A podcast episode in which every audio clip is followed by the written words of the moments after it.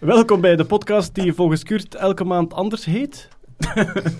wat, is, wat zijn de het na- weer gedaan? Nerdland maandoverzicht, wetenschappelijk Ja, maandoverzicht. Ik zat even Ehm, opzoeken. ja, oké, Kurt gaat het opzoeken, want hij heeft de computer bij. Maar alles is welkom bij het wetenschappelijk maandoverzicht van eh, de maand juli. Hè. We gaan eh, terugkijken op de maand juli. Misschien dingen die net gebeurd zijn in augustus ook al. En we zitten hier met Hetty. Dag Hetty. Dag lieve. Met Jeroen Baart, Hoi. Stefanie Degenin, Hallo. met Natta Kerkhoffs. hoi. Een nieuwe leerling in de klas. Hoera! Ja, ehm, eh, op Twitter tweet jij over Science Technology General, Elektromechanica. ja. general Geekin. Want elektromechanica is, uw, is uw studiegebied momenteel. hè? ja, ja, Oké, ja. ja. Alright, welkom. Dank u. Eh, Babbel rustig mee. Eh, Kurt Beheid. Ja. Heb je al gevonden hoe we, hoe we allemaal ge geheten, Ja, gehouden maandoverzicht en dan tussen haakjes mei en juni. Of Ah, dus dat, dat is het naamverschil, dat er altijd een andere maand naast staat. Maar soms is het ook het wetenschappelijk maandoverzicht. Ja, Dat is dan april bijvoorbeeld. Ehm, en je hebt ook Science and Tech.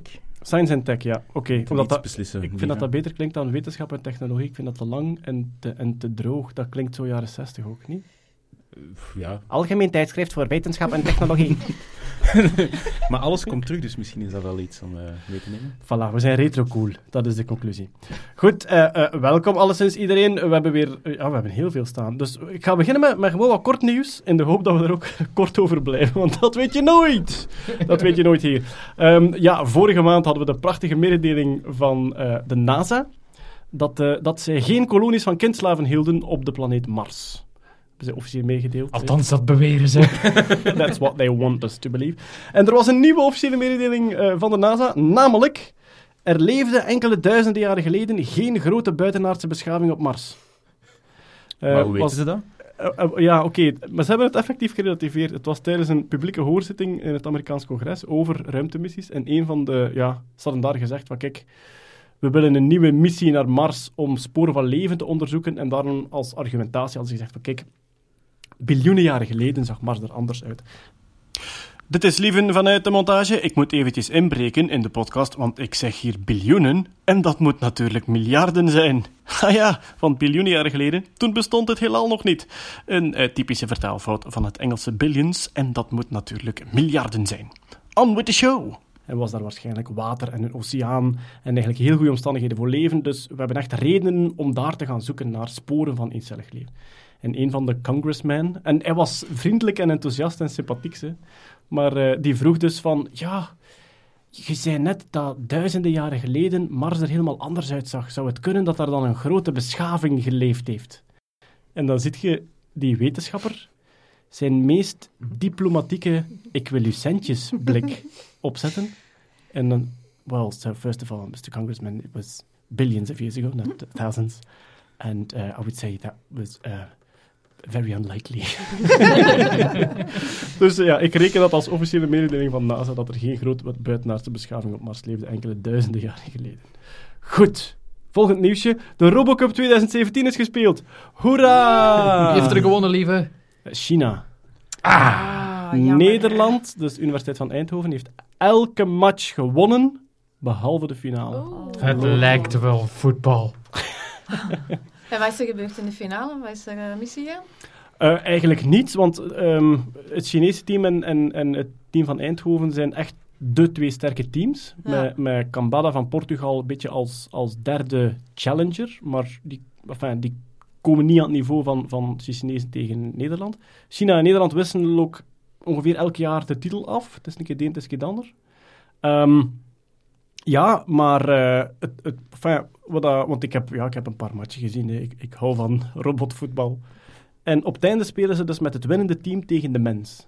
Omdat dat het ultieme doel is van de Ja. Robocup. 2030 of 2050? 2050 willen ze winnen van de mens met de voetbalrobots.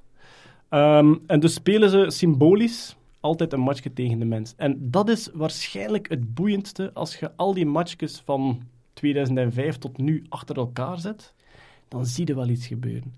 Eh, in het begin was dat, ja, in het begin waren dat zo dikke, dikke professoren die heel langzaam naar dat doel tikten. En nu, eh, vorig, jaar is de, eh, vorig jaar is de eerste goal gemaakt van de robots tegen de mens. En dit jaar weer, die robots hebben gescoord en echt met een keeper die er naartoe gaat. Hè. Dus die, dat ze te hard schieten in de hoek, de robots, dat de mens er niet aan kan. En het meest frappante, de mensen hadden het voor het eerst moeilijk om te scoren. Dus Ah. welke mensen waren dat? Professoren? het zijn professoren, het zijn Ah, geen voetballers. Hè. Nee, nee, nee, en daar zijn we en nog welke niet. robots zijn dat? Zijn dat die Dalek-achtige Die wagentjes, ja, die. Dalekjes. Ja. De mid-size league. En nog- nog een vraagje, zijn die, ro- zijn die robots zijn die autonoom in de Ja. zin dat die tijdens de match Ja. niet meer worden bijgestuurd? Dat mag extern, niet, dat of- Ja, is- nee, oké. Ja. Ze zijn autonoom en ze zijn ook individueel. Je hebt een competitie met kleine wagentjes die, die collectief bestuurd Ja. worden door één autonome computer. En die mid-size league zijn individuele. Ehm, en ja, er is dan tijdens de match is er wifi-controle. Dan loopt er weer een rond om, om te zien of ze niet stiekem met een netwerk... En dan waarschijnlijk zitten ze gewoon op een bluetooth. Maar ja, bon, ja, zover zijn ze nog niet. Maar dus, ehm, eh, ja, ik, ik zal anders een keer kijken. Ik kan het misschien... Het, het staat het staat ergens op een, op een opgeslagen livestream. Ik kan misschien het matchje mensen tegen robots wel isoleren en ergens online zetten.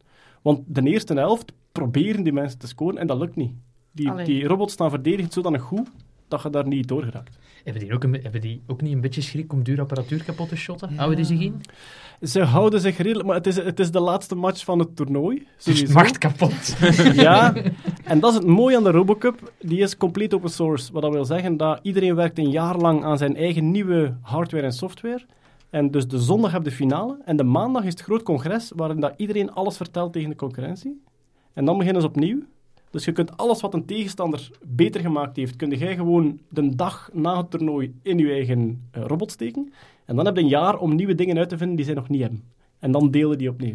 Voilà, en, en China is nu wereldkampioen en dus volgend jaar is het in Montreal. En ik Oh. hoop dat ik eh, mee mag om commentaar te geven. Ah ja, Jeroen, jij ging dat doen in mijn plek. Ja, ja, maar dan hebben ze iemand anders gevonden. Hebben ze een Hollander gevonden? Ja, ze hebben een Hollander gevonden. Oké, ja. Zo De lieve scherre van den Aldi was voor één keer niet goed genoeg. Maar Het is de lieve scherre van een Albert Heijn geworden, want die Ja. was goedkoper. Ze hebben dan de Diederik Jekel van de Lidl gevonden of zo. Ja. ja. Oké, goed. Eh, ook eh, grote geeknieuws, denk ik. Er is een vrouwelijke Doctor Who. Zitten er Whovians aan tafel? Een beetje. Twee of wat? Ja. Alleen Natta. Ja. Zie goed dat je erbij hebt, want anders zat ik hier alleen. Ja, en is shame. meneer en die heeft twee harten en hij stond in de telefooncel en ze schoot aan de binnenkant. Nee. Goed, eh, ja, dan richt ik mij tot u, vrouwelijke dokter. Verwacht, Ja, ja. onverwacht en eh, opinies? Redelijk onverwacht, denk ik. Hè. Het is Jodie Whittaker. Ja. En eh, ja, ja ze, is- ze is de eerste, de dertiende dokter. Ja. Die nu... Er was al wel wat backlash, geloof ik, op het internet. Uiteraard, twee dagen nadat het was aangekondigd. Van, ja, typisch dat dat weer een vrouw is. Die surfen weer mee op dat feminisme van nu. En Mm. hadden ze meteen al, ik geloof, naaktfoto's ook in de kranten Ja. gezet. En echt, dear. allee, Is ja. het echt? Van Ja, ja, ja, Een actrice die in Ja. andere films borsten laat zien. Ja, maar goed, oh, hoe durft ongehoord. Een Time Lord heeft drie borsten, hè, wist je? Dus, ja, wie weet eigenlijk. ja, ik had het een half jaar geleden voorspeld in, Ah, echt? ja, in, eh in Moslem half 2. Omdat ik kom zo af en toe een keer in Engeland en eh, de gendernervositeit in de media Ja. Is, is immens. Ja, ja. En vooral, ze hebben het op een manier aangekondigd. eh, in het vorige seizoen, eh, op een bepaald moment, sterft er een andere Time Lord en die regenereert ja. Als vrouw. Dus Ja, van ja, man ja. naar vrouw. Dus het was al een beetje... eh, En toen dacht ik van, oké, ze zijn hier duidelijk de deur op een kier aan het zetten Ja. om te laten zien, verhaal technisch, van kijk, dat kan. ja, ja, ja. Toen, dan- ja, toen dacht ik wel van, het zal wel, het zal wel zo laat zijn. En ja, de, de, de, de backlash had ik eigenlijk niet verwacht, omdat... Ik vraag me af waarom... Ben je wel eens op het internet Ja, geweest? amai. Ja, ja. Oké, maar goed, ik denk dat Doctor Who hem zo toch een beetje in, in een beetje gentry-sfeer, wat, wat eh, linksige metropolitan elite gentry-sfeer afspeelt, waarin dat, dat gewoon ten eerste nat dan is en waarin dat de agressiviteit vaak van de andere kant komt. Goh, maar zelfs de nieuwe Star Trek krijgt... eh, hè, er is een nieuwe Star Trek-reeks die daar op Netflix gaat verschijnen. En daar is ook een, een, een vrouwelijke eh, kapitein, wat dan niet de eerste keer is, hè, maar Mhm. al Janeway. En eh, ja, er was toch ook wel weer backlash over. Hè. Ja, dus ik, ik mispak mij daar soms aan. Soms, soms, onderschat, ik, soms Ja. onderschat ik het oermensgehalte van... Dat zijn ook de luidste stemmen, maar die zijn niet noodzakelijk het, het Nee, talrijkste. nee, nee, want het, wa- het was overtuigend positief, Ja. geloof ik wel. Maar wat, dat, wat dat mij ook een beetje stoorde in de, in de Engelse pers, was ook wat de, de agressie van de andere kant. Zoals in een van de kranten stond er, eh, het werd tijd. Terwijl ik dacht van, terwijl ik dacht van, ja, sorry, maar een mannelijk personage veranderen in een vrouwelijk, dat is gewoon, dat is echt een, een stap vooruit. Het is niet dat, je, dan, het is niet dat je dan blijven hangen bent in de vorige eeuw. hè. Stel, dat je morgen zegt, James Bond is een vrouw, denk Ja, ja. Oh, ik, ik hoop dat James Bond een zwarte gehandicapte transgender wordt. Gewoon, gewoon om het helemaal af te Idris, maken. eh Idris Idris Elba stond op de, goed die stond op de lijst. Die stond op de lijst. Voor, voor, dok- voor James Bond? of Ja, voor ja, James. Bond. Who? Maar natuurlijk, het grote voordeel, nu, nu gaan ze denk ik toch een mannelijke companion bij de dokter pakken. Hè? Dat moet toch wel. Oh ja, voilà. Stel dat een Dus- lesbische is. Kunnen, we daar, kunnen we daarvan dromen. Hè? Al die fanfiction cultuur. nee, zeg maar, even een kort vraagje aan de Whovians. Ik heb nog nooit Doctor Who gezien. Ik Schiet me ook dood. niet. Waar begin ik? Ja. Dat hangt ervan af hoe, ehm, hoe, Hoe gemotiveerd... nerdy je zei er Ja. wel, hè. Dat hangt ervan af hoe gemotiveerd dat je bent. Dus ik, eh, ehm, Gemiddeld. Ah, wel, ik heb nee, de ben- Sopranos ik- nog niet uitgekeken. Zo gemotiveerd ben ik om reeks ik ben benieuwd naar, naar... Wat zou uw advies Ik, zijn? ik ben begonnen aan de 2005. De En- nieuwe. De nieuwe, dus dat is Ja. Ecclestone? Ja, ik denk Ecclestone, ja. Want Ja. daarna was En dat noemt zichzelf Whovians. Ja, die heeft het één seizoen gedaan, daarna is Tenant geworden. Ja. En eh, ja, wel, eh, ik ben er ook begonnen. Maar ik denk, het eerste seizoen, na de eropstart, zijn, betalen ze nog wel leergeld. En ik vind pas vanaf David Tennant zitten ze er kloef in. Dus als, Ja, je, als ja. je denkt van, ik ben eigenlijk al sceptisch op voorhand, zou ik zeggen, begin met seizoen 2 en begin met Tennant. Ja, dan, dat ga ik, wel- dan ga ik dat doen. Ja. En op zich, af en toe miste kleine referenties, maar die, die, haalde, die haalde rap in. Mm. En ja, suspension of disbelief lijkt mij logisch dat dat wel een vereiste is. Je moet er Dat wel is toch tegen volledig wetenschappelijk correct, hoop ik. Ja. Zoals de Sopranos. De ideale vrouwelijke dokter zou Michelle Gomez geweest zijn, vind ik. Maar die is al vrouwelijke masters, die zit al in de reeks. Nu goed, ja, ehm, Waarom zou die ideaal geweest zijn, lieve? heb je die ooit zien spelen? Heb je die in Green zien spelen? Ik heb Greenwing gezien, maar ik kan ze me niet voor de geest halen. Eh, zij, is, zij is die Schotse HR-verantwoordelijke die, die onder andere Ja, in een ja, ja. eekhoornpak en Ja. die zo compleet gek en waanzinnig. En in, in Doctor Who als master vind ik ze ook fantastisch. Maar zij, zou, zij is wat, dat, wat, dat, wat dat voor mij een ideale dokter is. Namelijk heel zelfzeker, Ja, ja. maar toch met een compleet noek af. Dus Beetje zoals Tennant was eigenlijk. Ja. dat de perfecte dokter zo. Absoluut, Tennant is ook, is ook mijn favoriet. Tegen volgende keer heb ik een aflevering Doctor Who gezien. Eén of wat? Eén, ja. Oh. De Binge-watcher, dat doe ik niet aan mee, dat is voor de kinderen. Wat je ook kunt doen, dat is ook eentje bekijken uit de originele oude reeks. Dan, dan stijgt er wel 15.000 nerdpunten natuurlijk. Hè. Ja. Ja. Goed. Oké, en dan nog een, eh, het laatste korte nieuwsje. Gewoon om Jeroen al eventjes op te poken. Zeg, heb je dat niet gehoord? Er is artificial intelligence van Facebook en die heeft plots een eigen geheimtaal ontwikkeld en die praten een taal onder robots die mensen niet kunnen verstaan, Jeroen. Dat is niet waar. We gaan Dat allemaal dood. Ja, we gaan allemaal Ze nemen de dood. wereld over. Dood uzelf. Ja. Dus voor, voor, wie, voor wie het niet zien passeren had, dat was de grote clickbait-titel. Eh, eh, robots hadden, artificial intelligence robots Ja. van Facebook hadden een eigen taal ontwikkeld onder elkaar die mensen niet konden verstaan. Facebook ontwikkelt chatbots, omdat die natuurlijk spullen willen verkopen. En, en Facebook Chat is enorm populair. En ze wilden eigenlijk twee robots eh, met elkaar een conversatie laten voeren waarin dat ze items uitwisselen. Appelen en peren, bij wijze van spreken. En hoe werkt artificial intelligence? Je zet de begincondities van een systeem en dan laat je dat systeem mogelijkheden genereren die voldoen aan wat dat jij als goede oplossing gezet hebt. En een van de oplossingen van die robots was: ehm, hallo, ehm, appel, appel, appel. En daarmee wouden ze zeggen: ik wil drie appels. En dat is de ondoordringbare geheime van robots tegen elkaar. Ze hebben dat experiment liever. Ze hebben die stekker eruit moeten trekken, want die robots die gingen zot worden. En zo is dat, dat is echt in de media voorgeschoven. Als, want ik ben in dis- discussie gegaan met de persoon die op het, la- het laatste nieuws, de kwaliteitskant het laatste nieuws, het artikel had geschreven. En die hadden gezegd van, ja, maar we hebben het toch genuanceerd. Ik zeg van, je hebt eronder een foto van de Terminator geplakt. Dan zijn je het niet aan het nuanceren, jongens. Dus ja, dat, dat is iets om, om je goed kwaad over te maken. Maar dus nee, artificial intelligence, momenteel zijn dan een hoop grote matrixjes dat tegen elkaar kwakken en af en toe komt er iets nuttig uit. Oké. Klaar. Ja, er was, wa- wa- want er is altijd wel artificial intelligence nieuws. Eh, Google DeepMind, ja, ze ze hadden DeepMind verbeelding gegeven. Dat was ook een van de ronkende titels. Verbeelding. Ja, Jij zegt verbeelding, ik zeg van um, Pixels. catdev.random. dat is, dat is de ideale beschrijving van verbeelding, vind Ja. ik zelf. Ja. Oké. En wat was er dan nog? Er was nog één ander artifi- artificial intelligence nieuwsje. Hè? Ehm, eh, Google ontwikkelt artificial intelligence om ons te beschermen tegen artificial intelligence. ja. De, de hacks en de cyberaanvallen gaan zodanig moeilijk worden dat enkel andere artificial intelligence kan tegenhouden. Maar, nu dat we weten dat die onder elkaar geheimtaal spreken, Amai zeg. Ja.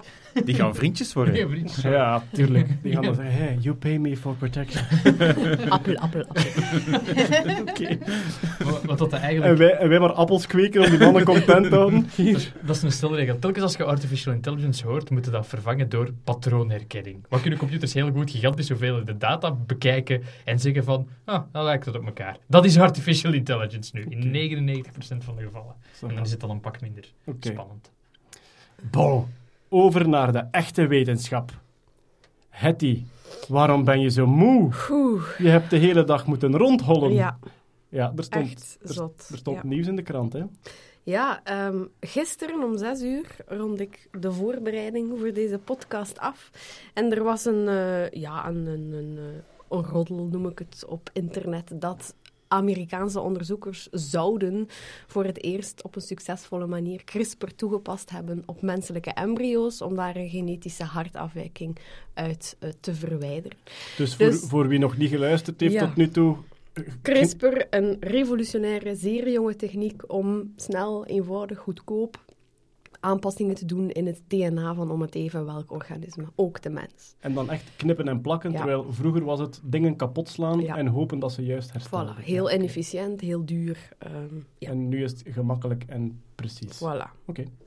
Ehm, maar goed, ik, ik, ik heb letterlijk één zin opgeschreven, te weinig info op dit moment. En dan om, om acht uur gisteravond eh, komt er een vlammend Nature-artikel uit, waarin dus staat, beschreven, technisch een fantastisch eh, stuk publicatie, eh, hoe ze inderdaad een eh, genetische hartafwijking weggekrisperd hebben in menselijke embryo's. Dus dan hebben we het over een vader en een moeder. Ja. Ehm, en een afwijking die, die sowieso doorgegeven wordt naar de kinderen. Niet sowieso. Hè. De moeder, de eicel was volledig gezond. De spermacel van de vader, die had de afwijking. En wat ze dan doen is, die bevruchting vindt plaats. Mhm. Ze weten Hoe dat die- precies? in een reageerbuis dit keer. Ja. Ah ja, Ja, is- ja, ja, ah, dat is absoluut. zo. Ah, Ja, ja, ja. Ja, ja. Dus kunnen dat dan niet weg? Ja, maar Ja, en dus eh, ze, hebben dat, ze hebben dat eencellig of driecellig, viercellig stadion hebben ze het liggen. En dan zeggen ze gewoon, we knippen dat foutgen eruit en we stoppen het goede erin. Ja, dat was vroeger. Allee, vroeger, dan spreek ik over twee jaar geleden. De Chinezen die zijn voor in 2015 de eerste geweest om te crisperen op menselijke embryo's. Die hebben het inderdaad na de bevruchting gedaan. Deze onderzoekers die hebben het tijdens de bevruchting gedaan. Oh, En op die manier zijn zij aan gigantisch hoge efficiënties gekomen. Eh, geen, foute, geen foute knippen, want dat is altijd het probleem met CRISPR. Ehm, ja, dat, dat kan off-target effects geven. Hè. Dat kan knippen op plaatsen waar jij niet wilt dat het knipt. Ze hebben dat hier niet gevonden. Ehm, dus ja, gigantisch, eh, ja, gigantisch succes. maar dat is dus op, het, op, het, op de eencellige fase corrigeert je al, waardoor dat alle volgende cellen... Ja. Maar het is wel, het is wel Ja. na bevruchting. Want als je, wat ik hoor zeggen, de vrouw was volledig gezond Ja. en de man wel. Dus Ja. eigenlijk zou ze op voorhand bij de spermacel van de man toch ook al kunnen knippen. Waarom doen ze nee, dat dan niet? omdat ehm, ze knippen in het DNA en dan moet dat DNA op mysterieuze wijze hersteld worden. Mhm. En dat DNA van de mannen gebruikt eigenlijk het vrouwelijke gezonde DNA als template om zichzelf juist te herstellen. Dat, dat, dat, dat is geen verrassing. In deze studie. Het kan dus ook dus eh, er is een stuk DNA kapot. Mhm. En eh, die cel denkt van, oei, iets kapot, we moeten het herstellen. Mhm. Oh, wacht eens, aan de andere kant hebben ze ook een Voilà. kopie. We Ja. gaan dat hier zetten en als die gezond is, oké, Ja. ja, ja. Voilà. Maar je kunt met CRISPR, zou je ook kunnen, eh, bijvoorbeeld als er blauwe ogen ergens in zitten, Mhm. zonder dat er elders bruine ogen in de vrouwelijke kopie te vinden zijn, zou je die er toch kunnen in Dat is nu de vraag. Ten eerste, oogkleur wordt bepaald door een aantal genen tegelijk. Ja. Dus dat zal heel moeilijk zijn om te crisperen. We hebben nu echt één gen dat we kunnen aanpassen. Ehm ik ben uw vraag kwijt. Wat was uw vraag? Wel, of dat je, of dat je altijd die... Ja, ja, nee. Wel, Zijn, zijn vraag was eigenlijk, hallo, ik ben Adolf Hitler, kunnen we het perfecte aardse maken? Chop, chop. ik vertaal het even. Nee, wel, dat was waar ik daarnet eigenlijk even wou op ingaan. Ehm, ze dachten vroeger altijd, eh, we knippen, we steken er eigenlijk een synthetisch stuk DNA in, Mhm. dat, dat de eh, cel zogezegd of, of hopelijk zal gebruiken als, als template. Maar dat gebeurt niet. Ze hebben Ah. nu in deze studie gezien dat eh, zo'n zo'n net bevruchte eicel, dat die prefereert om eh, de, de, ja, de vrouwelijke kopie te gebruiken als template. En dat die, ze hadden er iets in gestoken, ze hadden er de correcte versie in gestoken, maar die laat die gewoon links liggen. Allee. Dus als je daar iets anders in steekt, dat, dat, dat is nu ook een beetje, ja, dat is al heel... Eigenwijs. Zeg maar, nu dat, nu dat Stefanie weer zit te knikken, stel dat je het vrouwelijk kapot knipt, zou het toch het mannelijk gebruiken om te herstellen? Ja. Ah, wel, Ja. laat ons daar Ja. duidelijk in zijn, Stefanie. Denken we dat... Ja, Wacht ja. even, die, wacht even, wacht even, wacht even. Die een baby, die is geboren geweest. Dat Nee. is ook, ah, ja, maar ja, dat vind ik Heel, wel heel belangrijk. absoluut. Ah, Als er Maar- nog een beetje kikkerdrill is, dan Heel belangrijke vraag. Maar ja. ik, ben, ik ben blij dat je het zegt, want ehm, in de artikels die je leest, Mm. ook, in, ook in de kwaliteitskrant, in de artikels die je leest, wordt er eigenlijk heel correct gesproken over embryo. Ja, Het probleem is dat eh, het brede publiek heeft een totaal ander beeld van embryo dan twee of drie celletjes die aan elkaar Ja. plakken. Dus Ja. daar werd ook onder andere geschreven, ehm, de, de andere embryo's werden vernietigd, hè, als Mhm. zijnde die waarop dat ze dan, dan niets toegepast hebben. Mhm. En dan vrees ik dat mensen echt zo van die kleine ongeboren wezentjes zien die in, de- in de brander... Maar dat is Maar echt... de, de afbeelding op, ook op een van de kwaliteitskranten, kan me niet benoemen, was een kleine foetus met kleine, kleine Ja. handjes, kopje. Ja, ja. ja, terwijl dat die embryo's maar, ik denk, vijf dagen oud geworden zijn en dat die dan om ethische redenen gewoon eh, afgebroken zijn. Die Ja. ontwikkeling is afgebroken. Maar dat is heel terecht. Eh, ik heb net een stuk voor de morgen geschreven en ach, ik was eventjes aan het twijfelen om het niet over embryo's, maar over embryocellen te hebben. Ehm, ik heb het uiteindelijk niet gedaan, maar ja, ik, pff, het is zeer terecht hoor. Die duiding moet... Allee, heb ik, ik heb de indruk dat die duiding daar wel, wel bij moet, Ja. omdat mensen gaan echt panikeren. Ja. En voor een En stuk wat er terecht, als dat ook je is, beeld is... ja. CRISPR is, is tot zeer veel dingen in staat. Bijvoorbeeld ook in kankeronderzoek, immuuntherapie, AIDS-behandelingen. en dat staat volledig los van wat ze nu op die embryo's gedaan Ja. hebben. En ik ben een beetje bang dat wat ze op die embryo's gedaan hebben, dat dat zal negatief afstralen op al die andere CRISPR-toepassingen waar helemaal helemaal geen is veel gezegd, maar waar veel minder ethische vragen moeten bijgesteld worden. CRISPR is CRISPR, wow, wow, wow. Ja. Ik heb in de morgen geschreven, eh, laat ons CRISPR niet verwarren met CRISPR. Ah, wel, kijk, Ja. maar dus het is, het is, we zijn dit aan het opnemen op eh, 3 augustus. Ja. Dus eh, voor de mensen die luisteren, we hebben de opiniestukken op 4 augustus nog niet gelezen. Nee, klopt, ja. Misschien, misschien gaat er morgen een bommetje barsten Ja, dat wij dus nee, nu nog voilà. niet Het, veranderen. het, het gevaar bestaat dat Jan met de pet onthoudt van het verhaal. Ze hebben mijn baby's gevoefeld. Ja, tuurlijk, Dat- ja. Want zo, zo, allee, als, Ja. je, als je als leek het leest, ik Ja. had het foto ook van een baby Hmm. gezien. Ik dacht tot nu dat ze die baby verder aan het laten... Maar nee. Nee. Ja, ja, maar ja. Maar ja, dat, dat wou ik eigenlijk vragen. Mhm. Was er, was er geen internationale afspraak om het niet op menselijk weefsel te doen? Dat was eh, in 2015, in februari 2017, dus een paar maanden geleden, heeft een Amerikaans adviesorgaan gezegd van het zou mogen moeten kunnen als het om een zeer verwoestende genetische afwijking gaat, Ja. als er geen therapie voorhanden is voor die afwijking of voor die ziekte, en als de techniek op punt staat.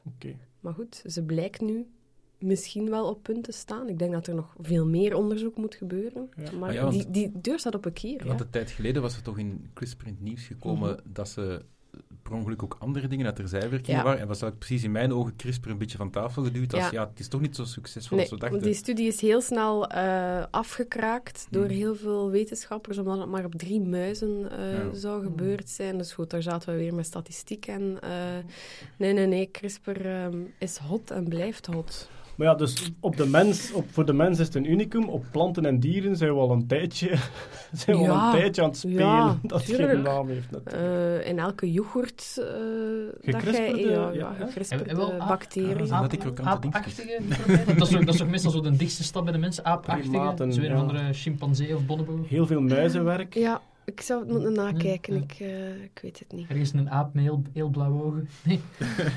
Hier naast mij. Het, is, het was echt mainstream nieuws, het was voorpagina nieuws. Mhm. wat dat, CRISPR was al heel lang nieuws, maar het feit dat het nu echt zo Ja. tjoef, eh, ehm, helemaal open gaat, is misschien ook een goed teken, omdat ja, het ding bestaat nu.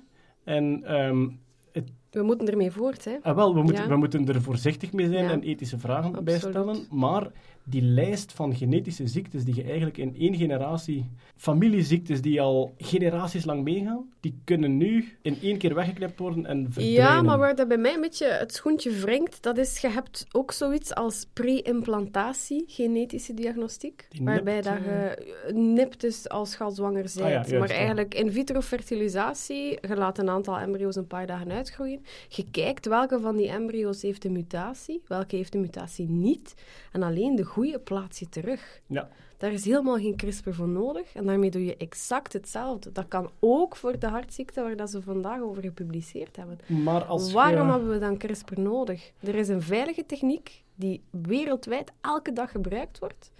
En die werkt. Maar als je Uiteraard. nu als, als een van de ouders Ja, twee dominante varianten heeft. die kans is al vrij klein, dat maar het waar, kan. ja. Er zijn altijd koppels die pech hebben, hè, waarbij dat inderdaad ofwel een zeer lage embryo-opbrengst, en, en, en als ze er maar twee of drie hebben, dat die toevallig alle drie de afwijking hebben. Het kan, maar... Maar de reden dat je zegt, ehm, laat die een CRISPR maar zo en doe het enkel met nipt, is om, om, om die deur dicht te houden? Nee, nee, maar ehm, om toch een beetje die hype eh, te nuanceren. Eh. Niet kapot nuanceren, maar ik bedoel... ehm, ook omdat mensen zeggen, ja, wij passen plots het DNA aan van de volgende generaties. Dat doe je met zo'n zo'n pre-implantatiediagnostiek ook. Maar, daar is ook al discussie over. Hè? Ik denk, ik, ik denk allee, vanuit een bepaalde hoek ho- denk ik dat er mensen een beetje bang zijn dat, dat we toch naar een soort ja, ubermensch gaan, gaan, gaan Ja. evolueren. Door, door. Ja. ja, En dat is een zeer, die- zeer terechte angst, denk ik. Ehm, vooral omdat meer en meer ziekten en afwijkingen, of tot slaapproblemen, is dat dan een ziekte, is dat een afwijking, Ja. eh, dat, dat die een genetische basis hebben. Ja. En hoe, hoe ver, waar ligt die grens? Wat Ja. is een verwoestende genetische afwijking? Mhm. Maar eh Stefanie, ik denk hetgeen waar je het over hebt, is vooral bij de NIP-test. Die, eh, die, want die, die pre-implantaattest, die, die lijst is, is heel beperkt en die gaat echt over, ja, over, over hele zware aandoeningen. Mhm. Ja, voorlopig. Hè? Voor- Maar ja, stel, stel dat je alles genetisch in kaart kan brengen en Mhm. dat je dan echt wel kan, kan gaan Mhm. selecteren op, op, op minder verwoestende genetische aandoeningen, Ja. Dan stelt zich de vraag wel van, ja, wat, wat mag er nog bestaan en wat niet? Wat doe je met het borstkankergen? BRCA1, het Ja. Angelina Jolie-gen. Ja. Als je dat gen hebt, dan heb je 80% kans om voor je 75ste, denk ik, eh, borstkanker te ontwikkelen. Mhm. Wat doe je daarmee? Moeilijk. Ja.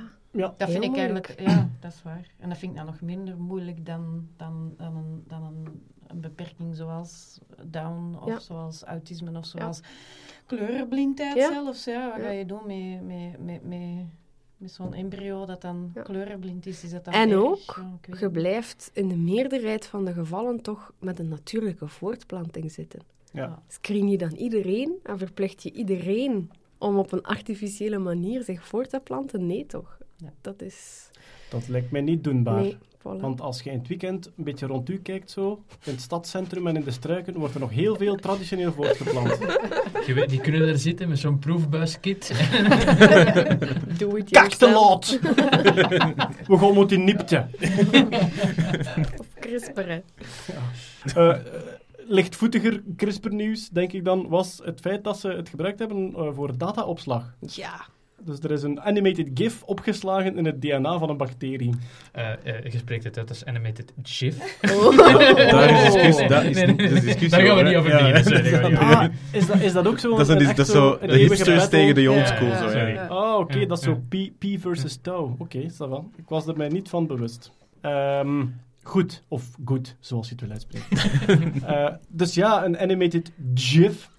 En dan gewoon eigenlijk de, de data omgezet in DNA. En dan met CRISPR in een bacterie geplakt. Ja, wel niet in één bacterie, in een populatie van bacteriën. Oké. Ja, eigenlijk elke, elke pixel, of elke pixet noemen ze dat, een set van pixels. Eh, ja, cool is dat ja woord. ik heb dat ook Ah. Ik dacht dat voxel cool was, maar ik heb een nieuw leuk Het probleem woord. is, vanaf dat je Pixet zet, heb ik in mijn hoofd... Sleeping in my car.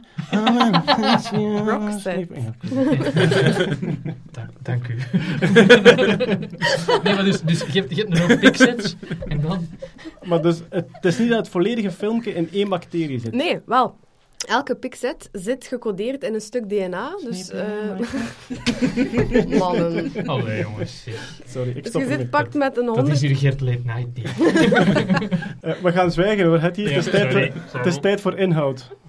Eh, je zit met een 150-tal of, of meer, eh, afhankelijk van hoeveel pixets in je figuur zit. Die je dan, ja, codeert. Dus je zit met een 150-tal DNA-strengetjes die je dan op een populatie bacteriën gooit. Ehm, natuurlijk niet allemaal zullen ze ze allemaal opnemen. Dus ehm, je, je zit eigenlijk altijd met populaties bacteriën die zich dan voortplanten. Ehm, en wat ze gedaan hebben, dat is eigenlijk het, het, eh, leuke aan CRISPR. Als een, een virus een bacterie aanvalt, dan onthoudt die bacterie eigenlijk eh, Ja. het virus-DNA bij zich om later een, een aanval van, die vir- van dat virus gemakkelijk te kunnen eh, afslaan. Maar dat doet dat ehm, temporeel. Dus wat ze nu gedaan hebben, is de eerste figuur in die GIF hebben ze eh, in een populatie gestoken. Een dag later hebben ze de tweede erop losgelaten. Ah, een dus dag die- later... Die onthoudt de volgorde waarin dat die aangevallen voilà. is. Ja. inderdaad. Dus dat zit eigenlijk ehm, ja, tijdsgewijs opgeslagen in die populatie. Hè. Niet in één bacterie, maar, Maar in Hoe allemaal. hebben ze dat dan gesynchroniseerd in die populatie? Want Ja, niet. Dan hebben dan ze... spreken die mannen af, oké, nu de tweede Nee, sequentie. nee, want er zijn er een aantal die maar één zullen opgenomen hebben. Ja. Er zijn er een aantal die drie en vijf zullen Maar opgenomen ik heb het hebben. beeld gezien. Ik vind Ja. het, ai, het, is, het is niet Mhm. de resolutie, maar het is, het- je ziet wel dat het Ja. dezelfde Ja. bewegende Ja. animatie is. Dat is Ja. toch wel heel straf is, dat die dan onderling afspreken van... Niet afspreken, maar je leest dan gewoon op dag 6 leest je al die bacteriën uit. Ah, Voilà. de- ah, oké. Leg je dat computergewijs Oh. allemaal. Oh, eh, doe ja. die Vals gespeeld. Ja. Nee, Doe die bacteriën gingen echt echt zo'n paard. Ja, ik Ja. dacht echt dat die ja, bacteriën nee, zo bepaalde nee, nee, waarden nee, aan... nee, is mathematisch Ah. wel straf, hoor, die Ja, ja, oké, is- eh, Doen die dingen wel- dan ook een soort van genetische compressie? Dat als je zo probeert weg te schrijven in zo'n bacterie, dat is zoiets van, ga ik allemaal niet onthouden, jongens. Deze is genoeg. MP3'tje, een Deze is P4'tje genoeg, van maken. Ja. Nee. Nee? Ah, dat is spijtig. Dat is uw werk dan voor later. Ja, Ja, Maar eh, helaas, het is niet zoals in mijn hoofd dat je heel specifiek één bacterietje hebt, waar dat je heel precies van, en nu stoppen we die data erin en we halen die er morgen Nee. terug uit. Nee. Kat met een gekke hoed. Hoppa. Ja, Ja. voilà. maar dat is, ja, daarvoor heb je dat synthetisch DNA, hè. gewoon DNA aanmaken in het labo. AT, TCG, AC, CG, CG. Is dat trouwens ehm, DNA-spray? Zit dat daar ook in? Of is dat gewoon een naam voor een gekke spray? DNA-spray is iets wat ze bij de politie gebruiken. En als je dan bijvoorbeeld, als je ergens inbreekt, dan hangt daar een, een busje boven de deur en dat doet. En dan word jij besproeid met stukjes, ik denk synthetisch DNA. En als ze dan later zo'n line-up hebben van wie zijn de verdachten, is het vrij simpel. Ze scannen die allemaal en indien op wie dat ze de Dat is DNA gelijk een verfbom, maar dan... Ja. maar met, Oh, met heel duidelijk ingecodeerd bij wie dat je geweest bent. Want iedereen heeft zijn unieke, zijn unieke Daar wil ik wel eh, Oh. meer over weten. Nee, dat DNA-spray. ken ik niet. Ja, ja. Mm. En nu, nu gaan we als, dus... klinkt als een verschrikkelijk eufemisme, sorry.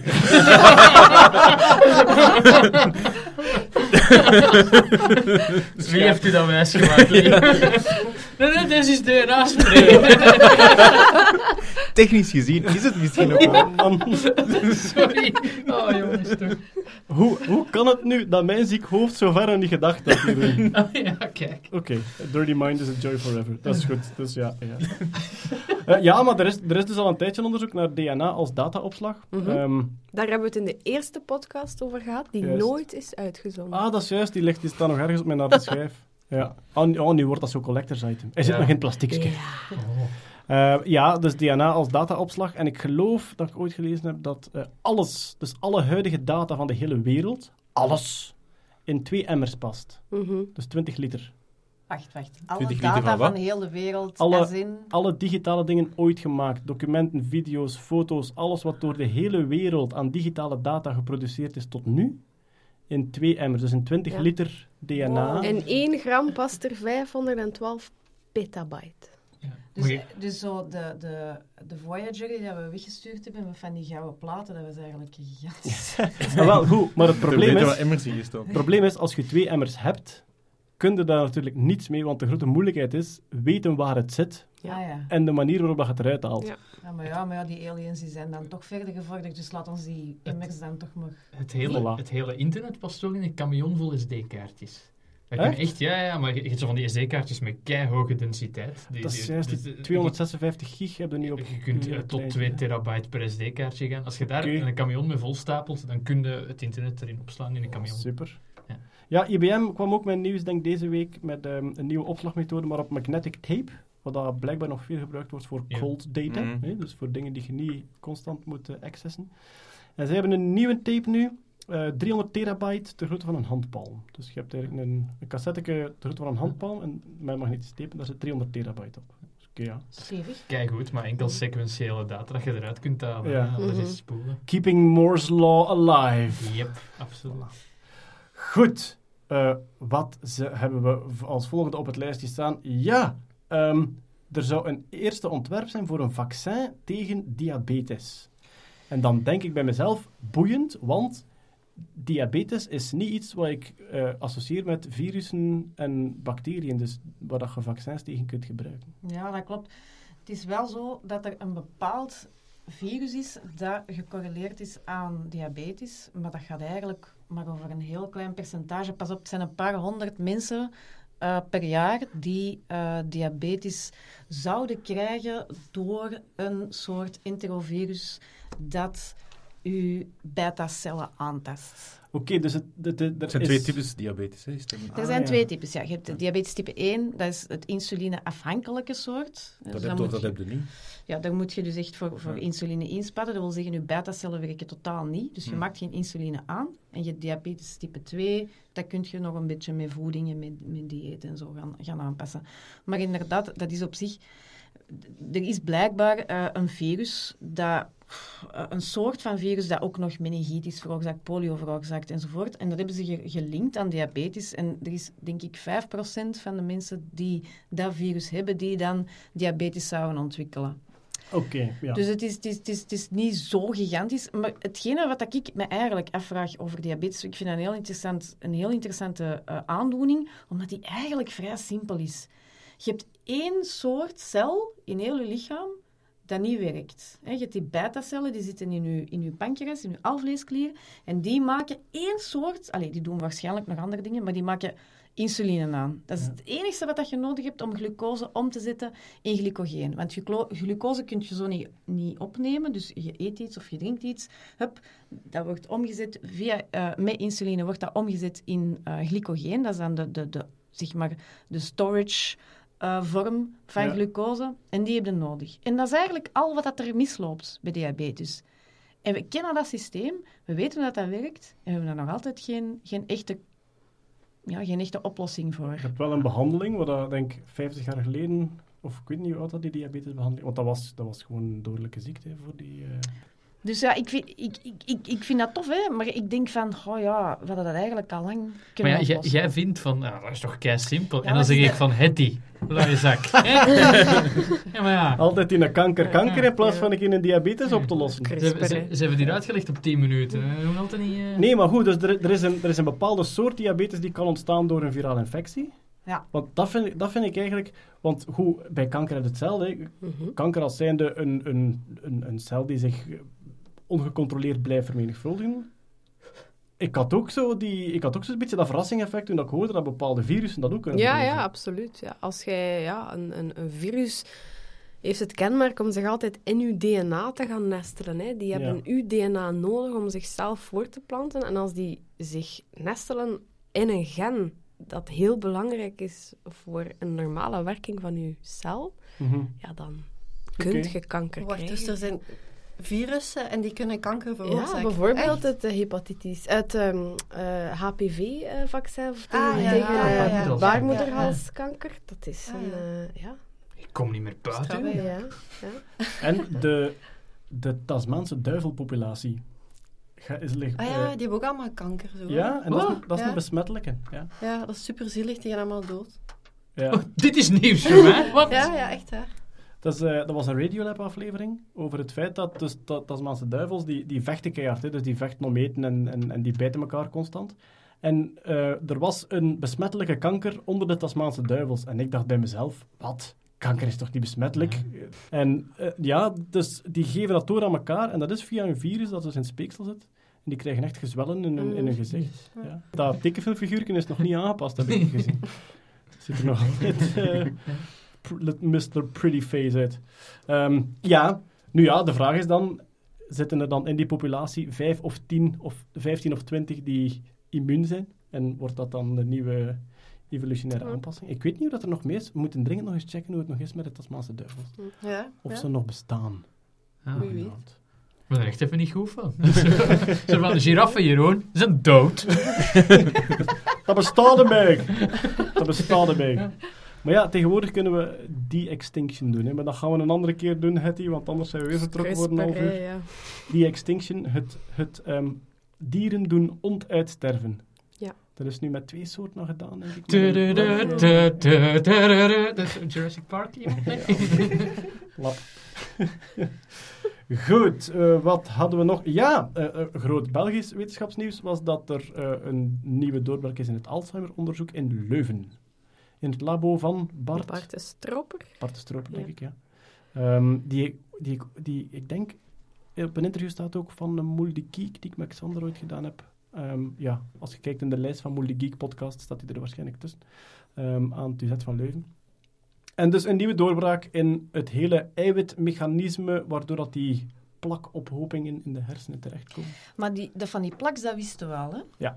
Is niet eerder de manier waarop dat ze de plaks dan gaan eh, herkennen of, of kunnen zien? Is het dat niet? Het is het mechanisme waarop dat ze ontstaan. Dus, Ah, dus die, die plaks ontstaan blijkbaar door een eiwit dat geknipt wordt op een verkeerde manier. En Ja. bepaalde van die stukjes koeken dan samen. Mhm. Ja. En ze hebben nu, dat, ze hebben nu eindelijk, denk ik, dat, dat mechanisme echt ontcijferd van welk... Want ik neem aan dat dan een ander eiwit zal zijn dat in een knip zit ook. Ik heb het niet in detail gelezen. Ehm, Ja. Ik weet het niet. Enfin, om het dan algemener te houden, hè, dat we geen fouten maken in de details, dat, heel, dat hele eh, eh, moleculair-biologisch systeem waarin dat die brokstukjes ontstaan, daar hebben ze nu een veel beter beeld van. En dat is Ja. natuurlijk het begin van een medicijn. hè. Het moment dat je weet Ja. van, kijk, als we nu een molecuul ontwikkelen dat dat onmogelijk maakt, Het begin, hè. ja, het is inderdaad... eh, Maar en ja. kunt je, het dan, kunt je het dan ook gaan herkennen? Want dat is eigenlijk, dat dacht ik dat dat een van de grote, een van de grote problemen was in Alzheimer, dat je het pas kon zien of dat iemand Alzheimer had als je een autopsie deed. Dat je dan pas... Mhm. Ah, oké. Ja, Want er zijn verschillende soorten van dementie. hè. Je hebt Alzheimer-dementie, je hebt andere soorten van dementie. En Ja. wat ik had onthouden was van, ja, je weet het pas als iemand dood is en je Ah. kunt in de hersens gaan snijden en je ziet die plaks. Ja, ja. Dat is vrij eh, invasief, hè. Dat is redelijk invasief, ja. En dat dat ze wilde de wel- Boba niet aandoen, hè, want ze heeft het al moeilijk genoeg. Wat dat ze wel vertelden eh, bij die podcast toen, was dat ze eh, stamcellen waaruit dat hersencellen ontstaan, Mhm. konden ze in het labo ook via CRISPR een soort hersenklontje laten groeien in het labo. En aan de manier waarop dat, dat zich gedroeg, gewoon op celniveau, dus Ja. Ja. cel- en biomoleculaire werking daarvan, konden ze daaruit Ja. afleiden wat er eigenlijk Mm. gebeurd was, want het zal dan ook van een overleden persoon zijn, in de persoon zelf. Ja, Dus eigenlijk mini, mini hersentjes laten groeien in, eh, Ja. in een petrischaal. en dat, dat zou het ook kunnen doen voordat de bomma dood is, natuurlijk. Ik weet niet of dat je met, met een biopsie genoeg eruit haalt om dat, om dat te laten doorgroeien. En je nog niet ook- misschien. Dat brein, dat blijft toch een van die organen... Nee, dat is toch waar dat Dat is we waar. zo weinig over weten. Allee. Waar dat je liever afblijft. Ja. Ja, maar dat is waar. Neurologie is geweldig boeiend, gaat ook gigantisch ver vooruit, maar daar zitten nog zoveel zwarte dozen in. Compleet onbekende gebieden. Onwaarschijnlijk. Maar goed, Jeroen, ik denk dat we de kop voor het laatste nieuws al kunnen verzinnen. Eh, wetenschappers kweken hersenen in het labo. Moeten ze vermoorden voor ze zelf het labo overnamen? ze spraken een geheimtaal met elkaar. Appel, appel, appel, appel, appel, appel, appel. Ehm, wat hebben we nog staan? Ja, we blijven bij de hersenen, want DARPA investeert in de Brain-Computer Interface. En Brain-Computer Interface is echt zowel de nieuwe buzz met Neuralink van, van Musk. En dus ja, het feit dat we onze, onze e-mails gaan denken in plaats van te typen. Eh, Yep. Je hebt het, je hebt het verder gelezen, ik, hè, Oh, Stefan? ik, ben, ik, ben zo, ik ben zo enthousiast. Ja, de mensen die We in-. De, de mensen die al even enthousiast zijn als ik bij het horen van DARPA en Brain Machine Interfaces. Je moet naar DARPA.com gaan en ze leggen het allemaal uit. Ze hebben 65 miljoen uitge, rondgestrooid naar eh, vijf verschillende universiteiten. En ze gaan meedoen aan de Brain Machine Interface Race. Ehm, en die gaan dat denk ik winnen. Want ze hebben in tegenstelling tot bijvoorbeeld Elon Musk met zijn Neuralink, zijn ze echt heel, heel, heel specifiek. Eh, ze gaan in de eerste plaats gaan ze zich richten op het gehoor en op het zicht. Dus ze gaan, ehm, het eerste jaar gaan ze proberen van, eh, van dat allemaal in kaart te brengen. Wat, wat, wat gebeurt er eigenlijk in de hersenen als je iets hoort of als je iets ziet? En, en ze gaan direct ook gewoon voor de, voor de eh, protheses, maar voor de neurale protheses. Dus eh, een van de dingen waar ik heel enthousiast over ben, is eh, alle Star Trek-fans die kennen Geordi LaForge, Head of Engineering, met zijn geweldige bril, eh, die eigenlijk blind is. En dat gaan ze dus effectief maken. Ze gaan ehm, allee, proberen. Ze gaan proberen van een, een, een artificiële netvlies te maken. En we doen dan een, een camera die visuele informatie doorgeeft aan uw hersenen. Ja, dat bedoel ik inderdaad. Want, want het feit van een camera die dat zegt en benoemt wat dat er is, Ja. dat bestaat al bijna. Hè? Dat is een zo- camera natuurlijk. Ja. Nee, nee, want die camera, nee, maar er, zit, er zit iets artificiële intelligentie in, Ja. die dat beeldherkenning doet en zelfs dieptes en Ja. zelfs Ja. ehm, eh, interessant gewijs al eh, hoofdzaak van bijzaak kan onderscheiden. Want Ja. dat is al heel moeilijk voor een, gewoon te bekijken. Maar het is dan eigenlijk de volgende stap, in plaats van dat het dan een luidspreker is, dat hij dat dan gewoon gedachtegewijs in je hersenen inplant. Ja, of- niet gedachtegewijs. Eigenlijk, je ziet niet met je ogen, hè. je ziet met je hersenen. Je hebt een, je hebt een Bond visuele... zonder naam. Ik dacht dat je met je hart zag. Met je hart. Nee, want eh, dus, je, je hebt je visuele cortex en daar, wordt eigenlijk, daar, wordt, daar zie je eigenlijk. Hè. Dus je, Ja. je netvlies, je ogen, die, die, die dienen maar om die informatie... Ja. Voilà, om die informatie om te zetten in elektrische signalen. Ja. Ehm, je- En- Trouwens, echt een heel cool eh sidestepje is dat je... Er zijn, ehm, er zijn een aantal mensen, ze noemen die de Real Batman. Dat zijn blinde mensen en die, die kijken met echolocatie. Ja. Dus Klikken, die, ja. die klikken inderdaad zo... En die horen eh, dat geluid dat, dat, dat, dat, weer, dat weerkaatst op de, op de voorwerpen rond zich. En die, die kunnen dus effectief horen met hun oren. Nee, zien met hun oren, sorry. Maar ze hebben een van die mannen in een scanner gestoken en die visuele cortex is mega actief. Ja. Dus je hebt eigenlijk geen ogen nodig. Zolang dat jouw visuele cortex actief is, is dat mogelijk. Het enige wat dat je nodig hebt, is een soort machientje. Dat je Dat- data doorgeeft. Voilà. ja. En Want met gehoor, met gehoor heb je het cochleair implantaat. Dus wat dat je eigenlijk... eh, ja, het indrukwekkende daarin is, dat is geen hoorapparaat, want dat geeft elektrische signalen rechtstreeks op je zenuw. Mhm. Dus dat slaat trommelvlies, hameraanbeeld, binnenoor, slaat dat allemaal over. Maar dat is omdat geluid is natuurlijk eh, veel simpeler dan zegt. Hè. Zijnde, u, u, ik denk zelfs dat uw elektrische trilling in uw zenuw eh, nog heel erg, heel erg lijkt op uw geluidstrilling. Dus dat Ja. uw luchtdruktrilling in elektriciteit wordt omgezet. Maar visueel is iets Hmm. totaal anders. En met al die kegeltjes en Maar die, interface zou dan niet werken via de oogzenuw, of wel? Het is niet dat je ergens... Ik, ik stel nu al sim- simplistisch voor. Dat je die interface zegt van... Oké, hier komen twee elektrodes uit.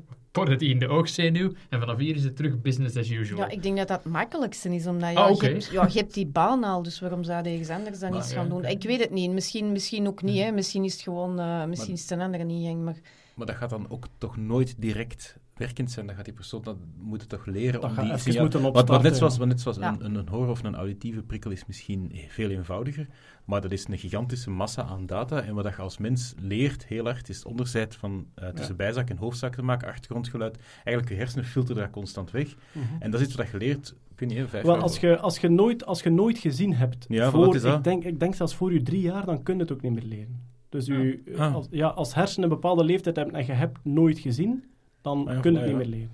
Waarom Dat- doet dat DARPA dat? Ah, eh, ja, waarom doet DARPA dat? Ze zeggen, ze zeggen omdat ze, ehm, ze... Ze zeggen nu dat ze defecten willen, eh, willen corrigeren. Maar dat is DARPA, hè. Mhm. Dus ik denk, ik denk eigenlijk aan enhancement. Ik denk dat eens dat die technologie op punt staat, dat je soldaten zou kunnen een implantaat geven waarmee Mm. dat ze eh, night vision hebben of, of misschien zelfs eh, niet zichtbaar Mm. licht kunnen detecteren, misschien zelfs beter kunnen horen. Ja, zolang dus- dat die mannen hun armen vrij hebben, kunnen ze beter schieten. Qua hè. duiding, DARPA is de, de, de innovatietak, technologische innovatietak van het Amerikaans leger. Ja. Dus er is uiteraard altijd ehm, Mm. wantrouwen als Mhm. die iets uitschrijven. Maar ze hebben de zelfrijdende auto wel op gang getrokken. ze ook, hebben ze, het ook niet DARPA die e-mail heeft? Nee, dat was, dat was CERN zeker. Maar Eh, wel, je hebt, je hebt al discussie over internet en eh, World Wide Web is CERN en dan internetinfrastructuur en zo zit dan ook voor Ja. een stuk bij het Amerikaans leger. ja. Maar dus eh, DARPA heeft destijds, denk ik 2005 of zo, voor het eerst een wedstrijd georganiseerd voor zelfrijdende auto's, wat dat toen compleet experimenteel was en er is geen enkele auto verder dan 8 kilometer geraakt. En dan een jaar later hebben ze het opnieuw gedaan en waren die auto's gigantisch veel beter. Twee jaar later hebben ze het opnieuw gedaan in een stadsomgeving. En daarvan is de winnaar bij Google gaan werken aan de zelfrijdende auto. En dat is dus gewoon hun wedstrijd is eigenlijk het begin geweest ja. om dat volledig op gang te ja trekken. daarmee, Dus- dat ik zo, daarmee dat ik zo enthousiast ben. ja, omdat dus ze, ze hebben niet altijd zuiver egoïstische militaire doeleinden, denk ik. Denken we. Ja, denken we. Ja. Maar ja, die zelfrijdende auto's, zijn- Maar ze geraken wel vooruit. Ja, ja, klopt. ze kunnen het wel in gang steken. Maar dus, eh, brain-computer interfaces, eh, ik, had het vooral, ik had het vooral gezien als de andere weg. Namelijk dat dat je computers Ja. kunt besturen door te denken. Ah, ja. Waar dan Neuralink op werkt en waar dat Jan Rabai ook op werkt, Ja. een Belgische ingenieur in Silicon Valley. En dan komen we bij ons favoriete hoofdstuk in deze podcast. We hebben helaas nog steeds geen jingle, maar het is Musk-tijd! Eh, ja, Geen kwartier, hè? nee. Hoofdstukje, hoofdstukje Musk. Er is Musk-nieuws, er is altijd Musk-nieuws. Dat kan niet anders. Eh, hij, zei, hij zegt dat hij ehm, mondelinge toestemming heeft om een hyperloop te bouwen tussen twee grote Amerikaanse steden. En er wordt dan vermoed dat het New York, New en, York en Washington, Washington. en Washington gaat zijn. Ja. Goed. Ja, mondelinge toestemming. Dat is overtuigend, Jeroen.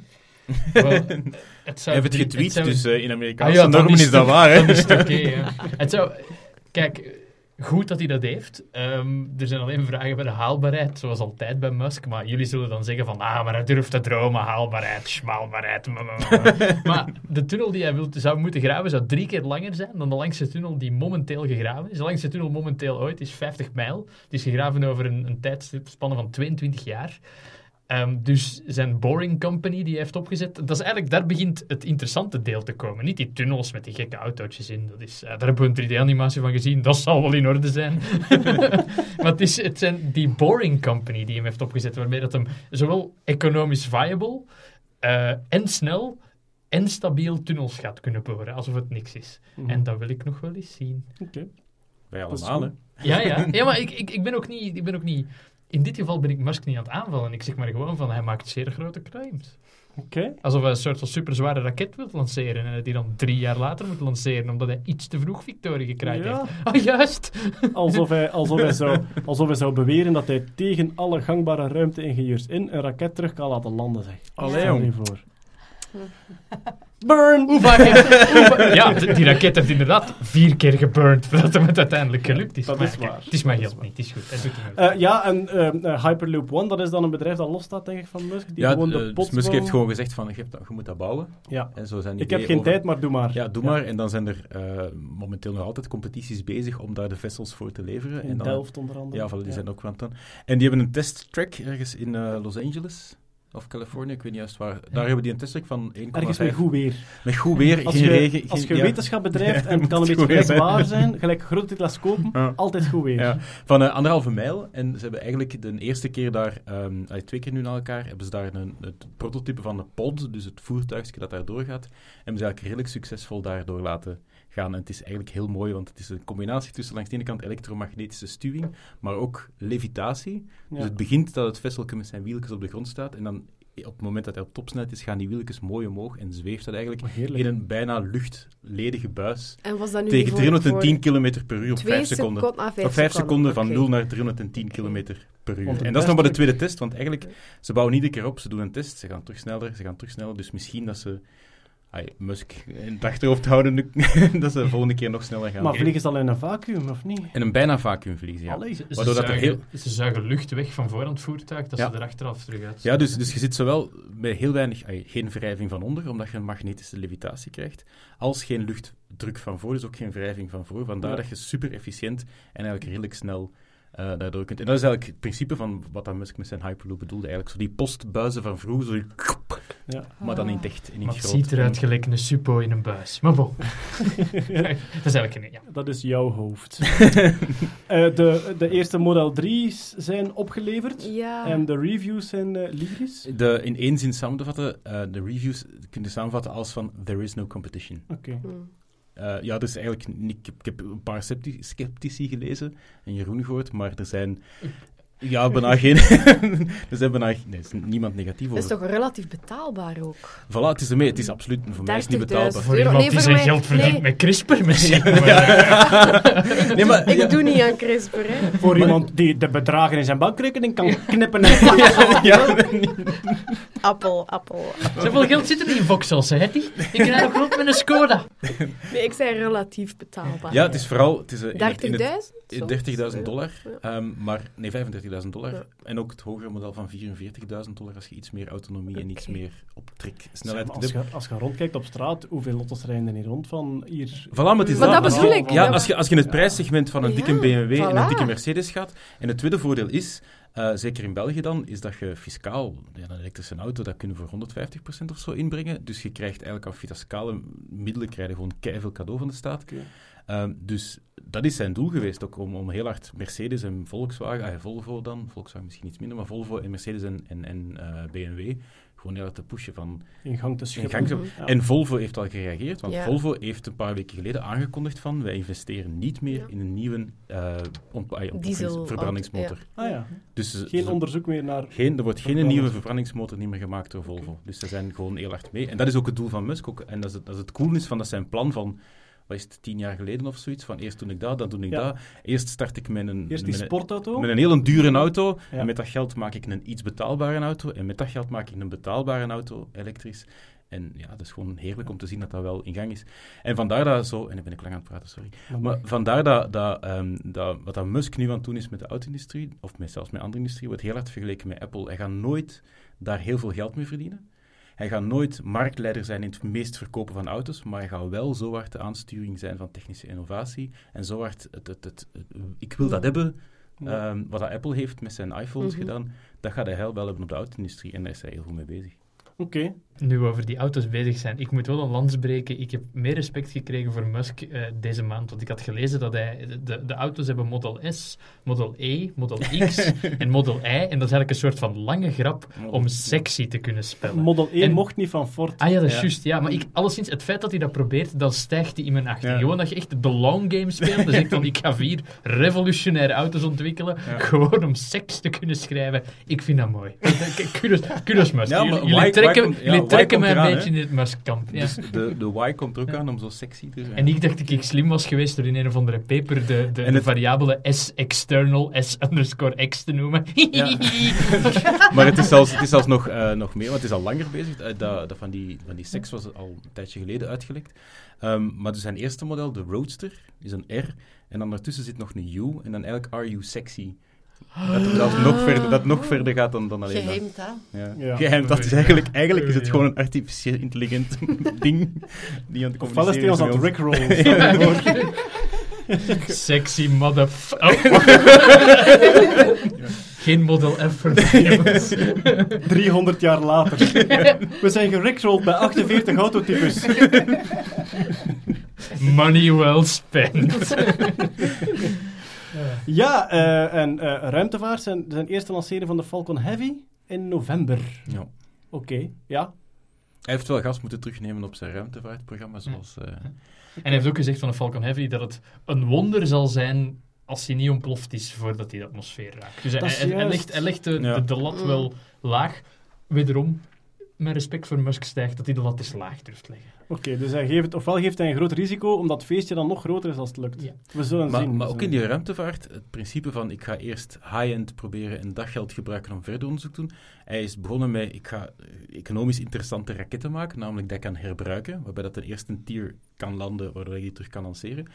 En die gebruikt hem nu volop om satellieten te lanceren. Soms ene keer is dat dan niet gelukt. Toevallig met de satelliet van Facebook, maar daar hebben we het straks over. Ehm, maar ehm, dat geld gebruikt hem dan wel in zijn onderzoek om dan de volgende tier weer te doen. En nu ga ik dikke raketten bouwen en zo. Dus het is ook spannend dat, of dat daar zijn plan eigenlijk wel zal lukken. Je doet alsof het allemaal zijn plan was sinds het begin. Maar we weten alle twee dat hij gewoon tegenslagen gehad heeft en het probeert te verkopen als... Nee, nee, nee. Part of the plan. Respect ook, maar... luister eens hier. Iemand die zijn autotypes sexy doet spellen, die heeft een plan van in het begin hier. Zoveel is duidelijk. Het is niet dat hij op weg was naar spinazie en dat de P, dat de P ontploft is of zo. Hè. Is keigoed in Scrabble.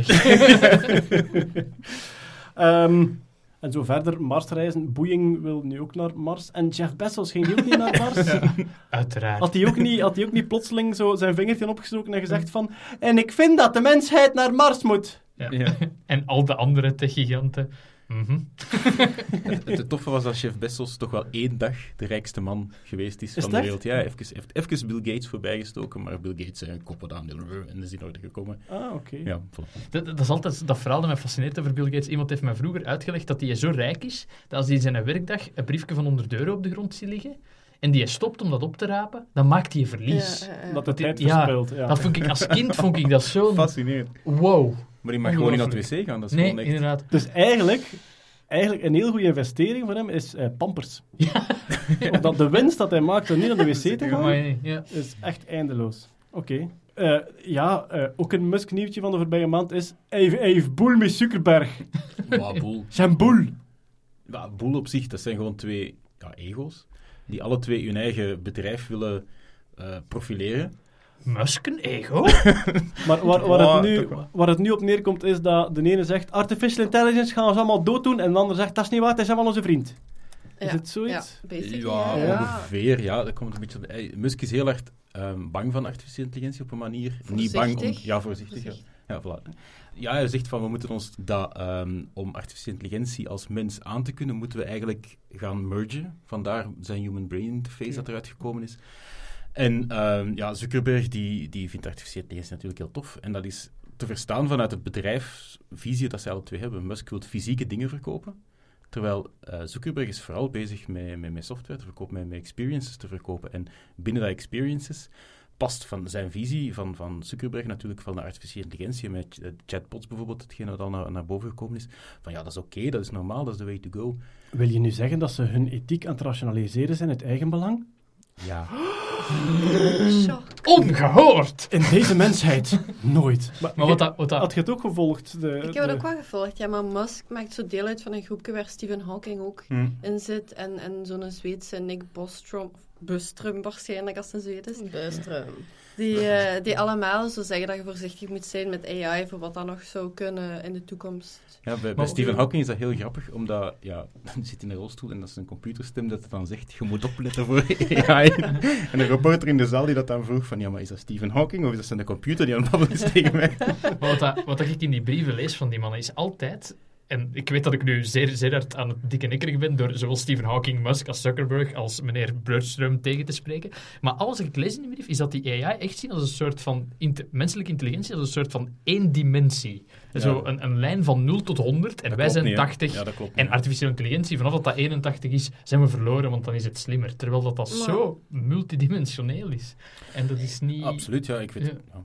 Ja, ik, ik, snap, ik snap die voorzichtigheid heel erg wel, omdat je, zij gaan gewoon hypothetisch ervan... Allee, die hypothese is als die intelligentie, als AI ooit menselijke intelligentie overstijgt, dat we dat dan heel moeilijk nog gaan kunnen controleren. Dus dat we nu al moeten zoeken naar manieren om zo onze waarden en wat wij heel belangrijk vinden te kunnen implementeren in AI op Maar voorhand. Er gaat geen moment komen waarop de AI menselijke in- intelligentie overstijgt, omdat je die twee Maar- gewoon Maar fundamenteel het, niet het, moet zelfs, het moet zelfs niet eens menselijke intelligentie overstijgen. Ja, als, je, als, als je als, als je art- artificieel intelligent systeem en je wordt een bepaalde taak toebedeeld, Ja. dat is nog altijd nu gebeurd, en je, wordt, je krijgt de vrijheid om die taak zo ehm, random mogelijk of zo vanuit de parameters die veranderen en daarin zo, neuro, zo machine learning Zo gewijs efficiënt zo efficiënt mogelijk te doen, komt misschien wel het punt dat je op een gegeven moment denkt van hé, hey, daar loopt een mens, die loopt in de weg. Ja, Ik ga die afmaken, want ik kan mijn taak niet meer doen. En dan zitten Ja. een niet slim systeem, maar wel een artificieel intelligent systeem, dat je als mens misschien niet meer onder controle hebt. ja maar, En- maar Ja. je hebt er als mens wel onder controle door dat artificieel eh, intelligentiesysteem betere condities te geven. Als je als mens niet...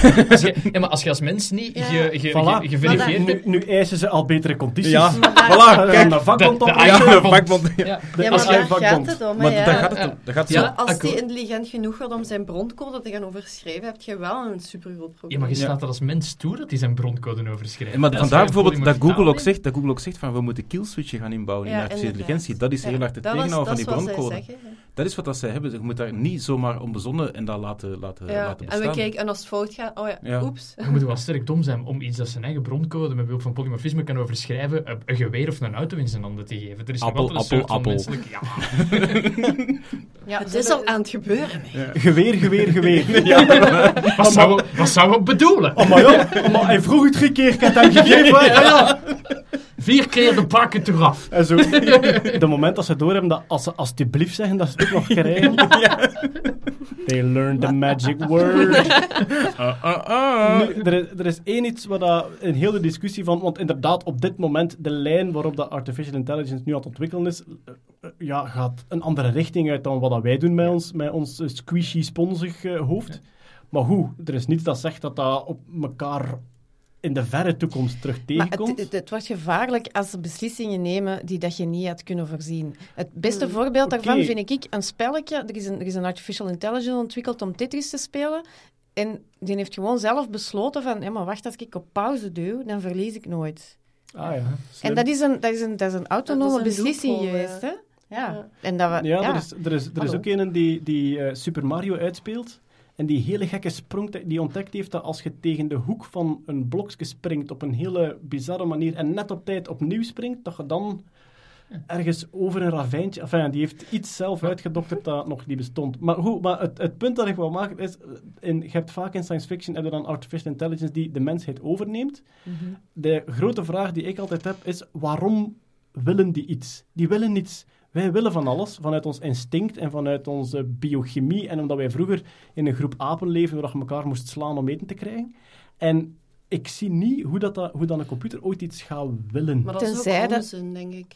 Niet, allee. Ah, maar- maar nee, maar tenzij dat je inderdaad zegt van wint bij Tetris en, en, en dat programma zegt, Dan ah ja, wel. voilà, ja, maar die kijk, gaan dan op een pauze. soort emotionele dingen. Oh, Nee. ik haat mensen. Maar die gaan dat wel doen omdat die hun goals conflicteren Voilà. met onze waarden en wat wij Win, tegen Kurt bij Tetris en dat die robot dan Kurt doodslaat. Omdat we dat niet geconditioneerd hebben dat dat niet mag. Nee, maar dat doodslaan is, is, nogal, is nogal grafisch, maar het begint met, oh ja, ik duw weer op pauze.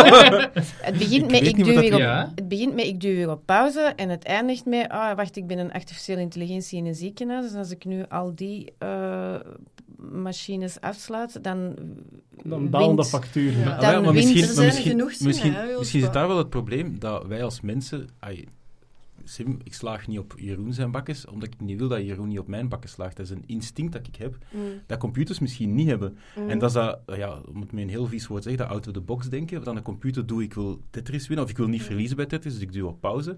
Dat die de, de decency niet heeft om te snappen wat dat de grenzen zijn van, van wat dat er eigenlijk stiekem van hen verwacht wordt. Omdat wij als mens nooit volledig correct de instructies gaan Ja. kunnen geven. En en plus die computers de vrijheid gaan geven om zelf zo, ja, zo efficiënt mogelijk dingen te gaan ontdekken. Dat bijvoorbeeld, ja, ik trek de stekker van anders een computer uit en ik heb gewonnen. Of ik Ja. sla hem op zijn bakkes, of ik verwijder hem, of ik schiet hem neer, want dan heb ik gewonnen. Als leek, wat zijn de grote voordelen dan van artificiële intelligentie? Dat de taken dat wij doen al, wel efficiënter Veel zijn. sneller en Ja. veel... De hele stock-dingen wordt toch ook al ge- gedaan door eh, die high frequency, frequency trading. Ja.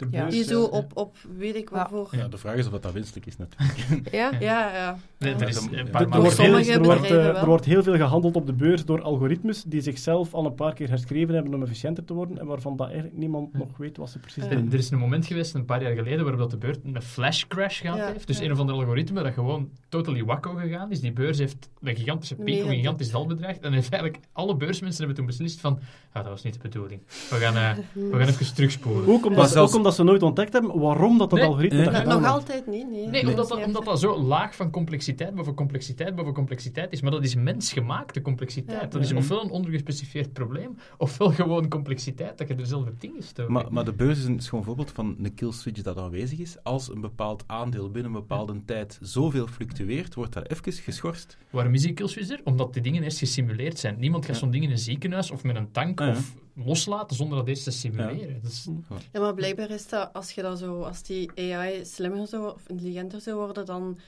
dat wordt moeilijker om die codes juist te schrijven daarvoor, dat die dat niet zou doen gewoon. Want onze waarden zijn niet zomaar super makkelijk in twee lijnen code, zo, oh hier, eh, Nee. there you go. Dat is wel tof. Dat we, misschien, misschien is dat de reden waarom dat je al die, die bits en normen en waarden Twitter-discussies hebt, dat we het nu aan het uitschrijven zijn. Kwestie dat we het later kunnen gewoon... Maar alhoewel, als we Twitter gaan uploaden Dat in een ik artificieel intelligent Ja. systeem, dan gaan we helemaal in Maar ik de... zie Microsoft die robot al in de Middellandse Zee staan. Moet ik die mensen nu redden of niet?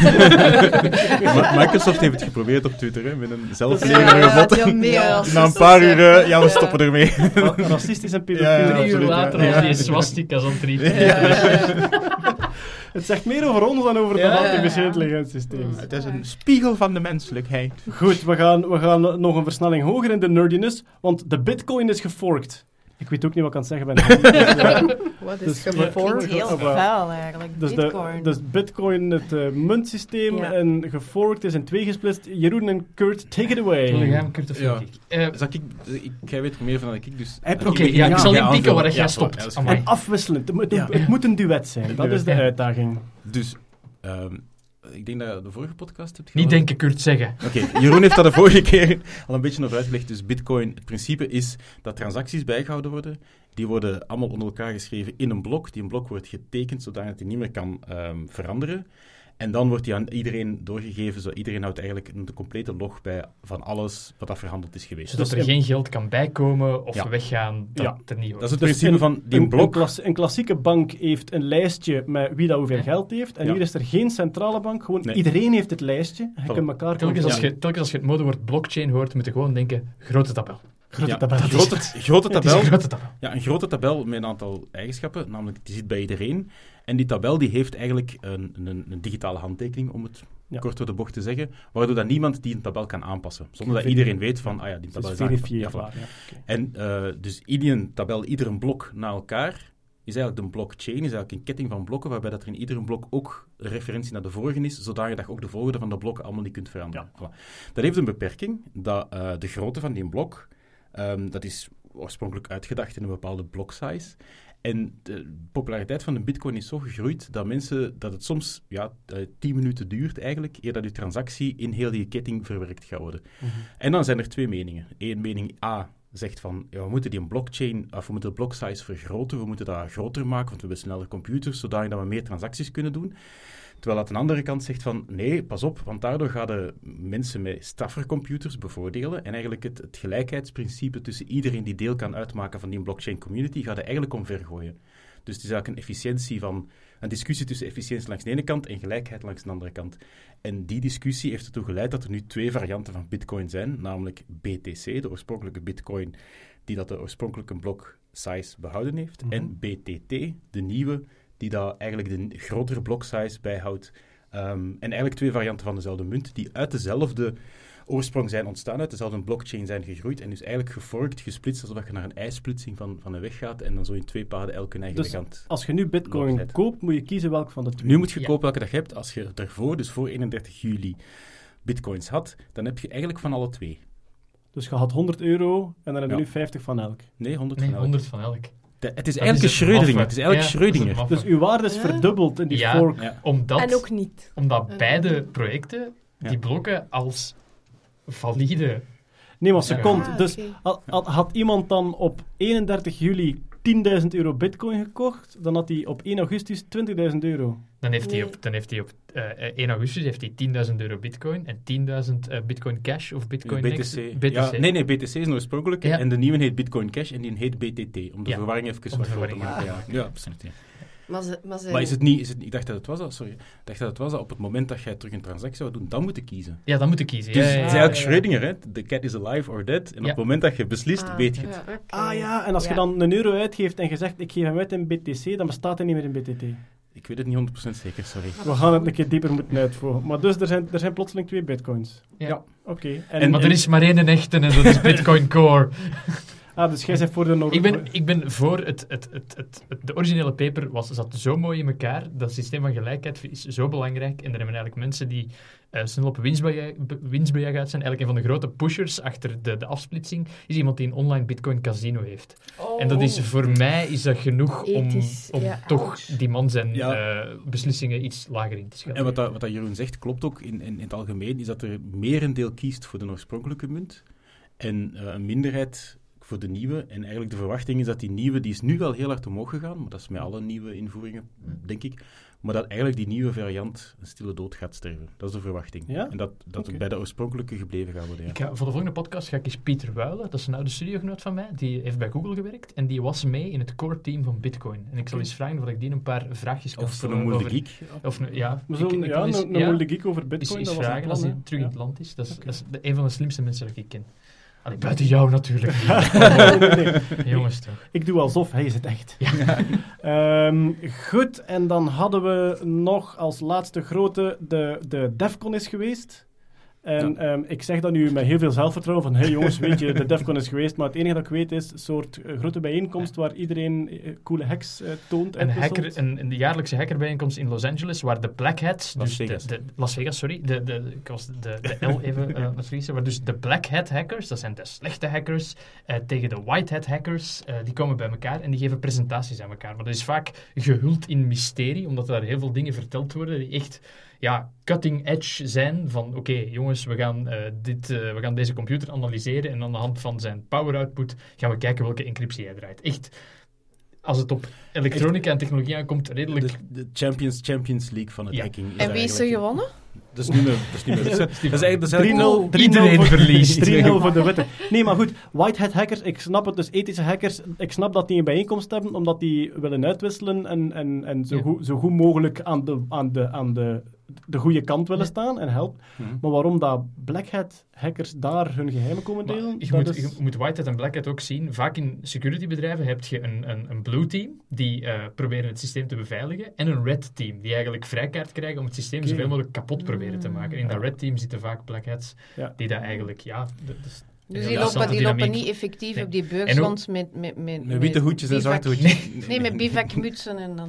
Maar de- wat dat wel gebeurt, er gebeuren wel presentaties waarvan dat bijvoorbeeld een black hat hacker, die daar echt zo zijn anonimiteit in, dat er effectief met een masker... Effectief met een Ja. bivakmuts. Ja, Een in stokfoto, die, een slechte stokfoto die, die werkelijkheid Ja, zonder hoodie, in zonder... het verleden al gebeurd. Oh, als, jij, heerlijk. als jij een PlayStation 3 kraakt en je kunt daar Linux op draaien, dat is super cool en alle nerds willen dat weten. Ja. Maar Sony is daar niet zo content mee. Nee. Dus als je dat dan wilt gaan presenteren, dan doe je best een op. Het, het verschil, het verschil heel erg tussen, tussen een black hat en een white hat, de white hat soms ook wel ethische hackers, is van, ze doen het allemaal voor de sport.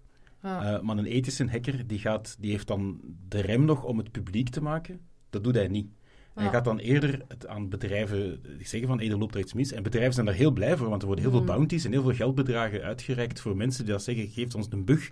Google, Facebook, alle grote tech-companies doen dat. En die white hatters, die hebben een beetje ethiek van, ik ga niet met mijn hack publiekelijk scoren, ik ga daar voor cashen. Voilà, Mm. daar komt Hadden, op neer. hadden bij Facebook niet ooit, of bij Google, zo een, een honeypot, dat als je probeerde te kraken en je kwam op een bepaald niveau, dat je op een pagina kwam waarop Waar je dat, kunt solliciteren. dat Facebook Oh. zelf zei van proficiat dat je te Oh, goed geraakt bent, wilde niet voor ons Ja. komen werken. Ja. Ah, Er is, er is nu zo'n zo'n Belgisch eh, bounty-platform ook, eh, Integrity of weet ik veel wat. En dat is zo Ja. eigenlijk een van de eerste Belgische platforms waarin dat Belgische bedrijven kunnen zeggen van oké, wij loven 5000 euro uit voor iemand die dit nieuw systeem, de post dat vandaag iets online gezet, Ja. die dat er gaatjes in kan prikken. En dat is een heel goede evolutie. of nog een heel- Amai, zo, zo 5000 euro voor Stefanus en Kaka op een trein te zetten, dat is wel. Dat is twee keer plezier. maar, Stefan is de kaka is beloning op zich. Laat ons maar, maar het grootste, dat soort platform is HackerOne. Ja. En die zaten bijvoorbeeld ook in Las Vegas. Die gingen dan niet naar de conferences, maar die deden dan daar wel, wat dan gewoon bedrijven effectief naar het collectiefje dat daar zat aan ethische hackers. En zeiden van, oké, jullie krijgen nu toegang tot onze early beta software en probeer daar alsjeblieft zoveel mogelijk bugs in te zoeken, zodat dat, voordat dat in productie gaat, dat eigenlijk die gaten al gedicht zijn. En hier is heel veel geld daarvoor. Er stonden ook een reeks kiesmachines van over de hele Ja, wereld. voilà. Dus kiessystemen die gebruikt worden bij Ja. elektronische verkiezingen. Die dingen zijn op 60, een, een namiddag zo lek als een zeef Oh. gemaakt. Dus Waar, die dat- de Amerikaanse verkiezingen mee gebeurd zijn Ja. trouwens. Hè. Die zijn op 90 minuten gehackt geweest. En- Ouch. Ja.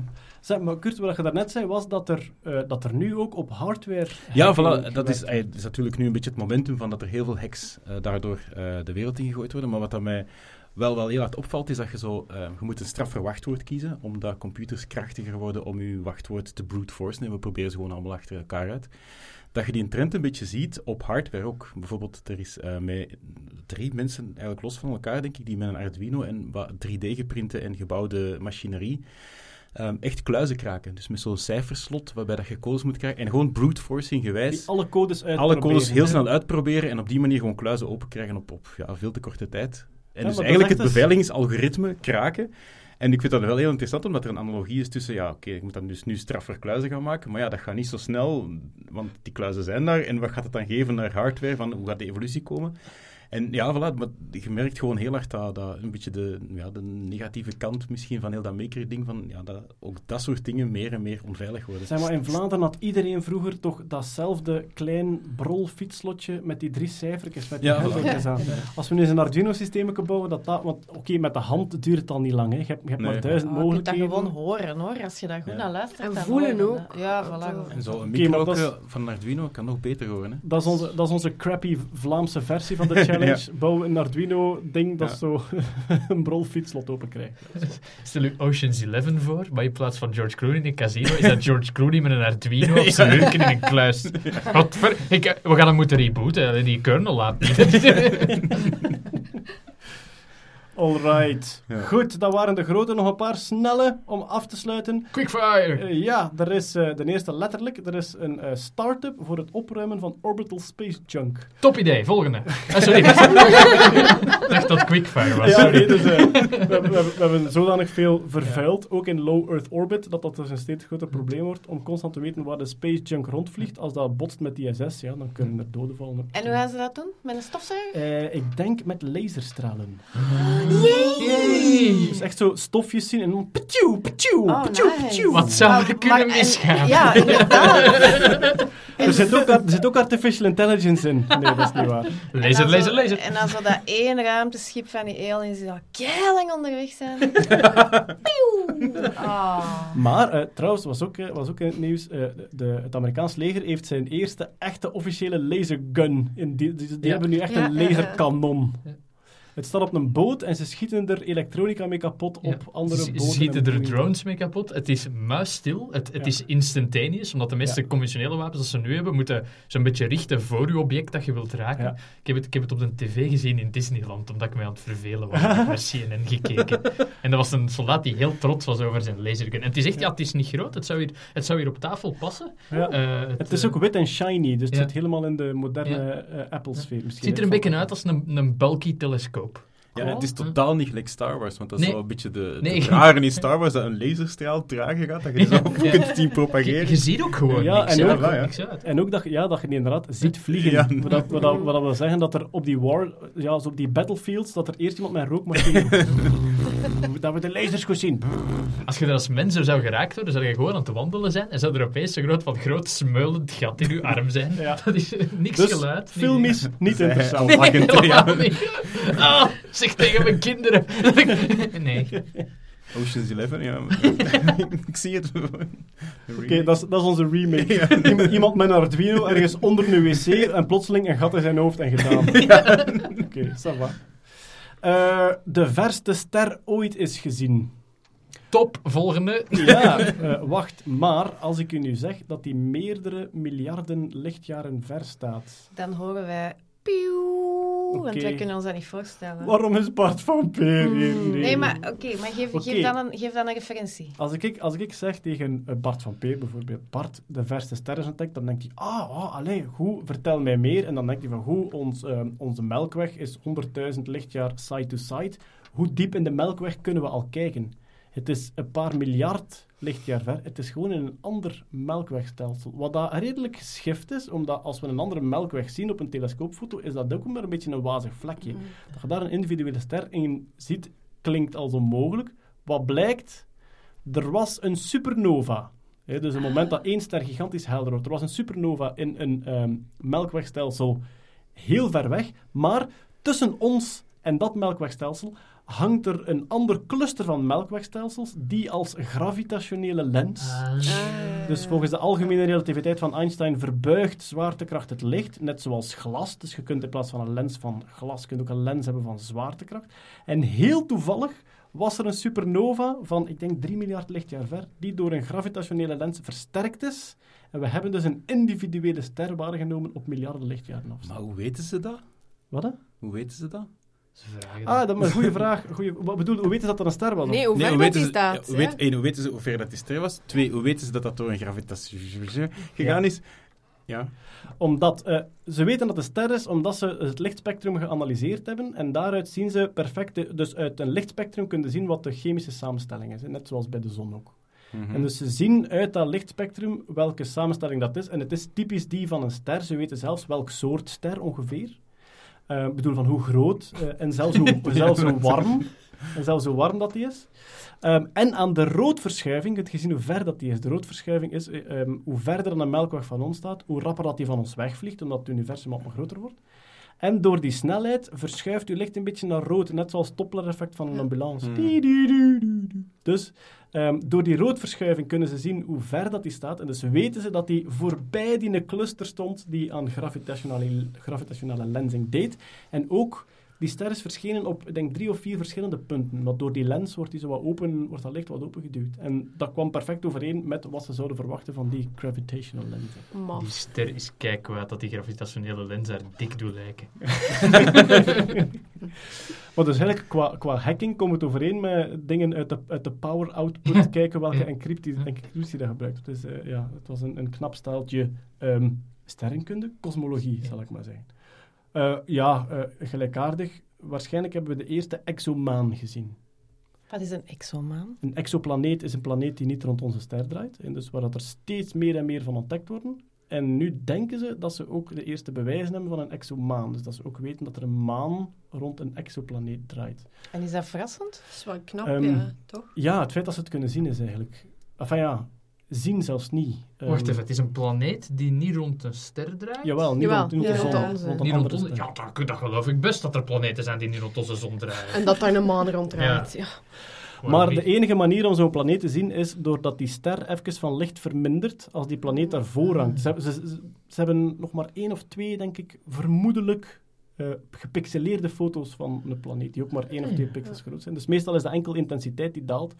En nu hebben ze dus van één ster hebben ze die intensiteit die daalt in een patroon dat iets complexer is dan enkele planeetje en dat overeen zou komen met een maan die daar nog een keer ronddraait. Je kunt dat zelf ook doen op het internet, op Zooniverse. Hè? Ja. Ja, Ja. dat heb ik ook al geprobeerd. Ja. eh, zonder, zonder succes. Zonder ontdekking. Wat, wat, kun ja, je ik doen op, ook. wat kun je doen op Zooniverse? Ja, dan kun je zo kijken bijvoorbeeld, dan krijg je zo heel veel, dat is citizen sciences, hè, en dan Ja. kun je zo gaan kijken en dan krijg je foto's en dan is daar iets op, en dan geven ze een uitleg van wat je daarop zou moeten zien, en dan kun je zeggen, oh kijk, daar is precies een afwijking, dat is wel raar. Bij Planet Finder zie je eigenlijk Nee, alleen Jeroen, de niet grafiekjes. misbruiken. Je ziet Ja. alleen de grafiekjes, dus je moet... Het, het- het is een van de, ja, ik zal zeggen, visueel saaiere dingen, maar Ja. natuurlijk, als je daar iets op vindt, heb je wel een planeet cool, ontdekt, ja. natuurlijk. hè. Oh, Dus dan moet je die naam blijft, toch geven. Je Er blijft... er was zo'n Nederlandse die, die het ja. ontdekt heeft. Ja, het is, het is voorwerp of Ja. zoiets. En Ik moet nog eens inbreken, want we zeggen hier Hetty, maar dat moet Hanny zijn. Hanny van Arkel, ontdekker van Hanny's voorwerp. Dus vanaf nu, als we Hetty zeggen, bedoelen we Hanny. Behalve als we Hetty zeggen tegen Hetty, dan bedoelen we Hetty. Ja, het is, het is voorwerp of Ja. zoiets. En dat is dan heel leuk voor Nee. die Engelsmannen, want die moeten dan voor, Ja, dus- forward. Forward. Dat was- Ja. Maar dus Zoone- Zooniverse is vrij groot. Dus op Zooniverse is begonnen met het, het, ehm, het catalogiseren van melkwegstelsels. Ja, ja. en dat is ja, zodanig veel werk dat die mannen zeiden van ja, we gaan hier geen doctoraatstudent enkel dat laten doen. We geven aan het publiek, iedereen die wil kan ze catalogiseren. En dus eh eh, Hetty, de Nederlandse Hetty dan, die heeft, op een bepaald moment zag die een melkweg met een soort groene schijn daar vlak boven. En die heeft toen op discussieforum gevraagd van wat is dat? Dat is toen Hetty's voorwerp genoemd. Zelfs door de Engelsen werd dat Hetty's abstract. ja, Ja. Zelfs, door, zelfs door de Engelsen werd dat Hetty's voorwerp genoemd. En het woord voorwerp staat nu in het Engelse woordenboek. Nee. Oh, Ja. nee. Want ze hebben uiteindelijk ontdekt wat het was. Het was de reflectie van een, ehm, een ontploffing die... Ja, dus er, er explodeert iets, ik denk een deel van de melkweg. Er komt gigantisch veel straling uit. Die explosie die is al lang niet meer te zien, want dat is gigantisch veel eh, lichtjaren geleden. Maar die straling is nog onderweg en die komt op een bepaald moment een nevel tegen en doet die oplichten. Dus je hebt een soort oplichten van een nevel, van een explosie die al lang niet meer te zien is. Maar dat is voor de eerste keer ontdekt en beschreven door die ontdekking van Hetty. Het die toch. En voorwerp is nu de Engelse naam voor dat soort nevel. Had ze er toch wel langer over kunnen na... Het is ding? Oh ja, ik weet het niet. De, de ding. Het is Dus, ding. dus als jij...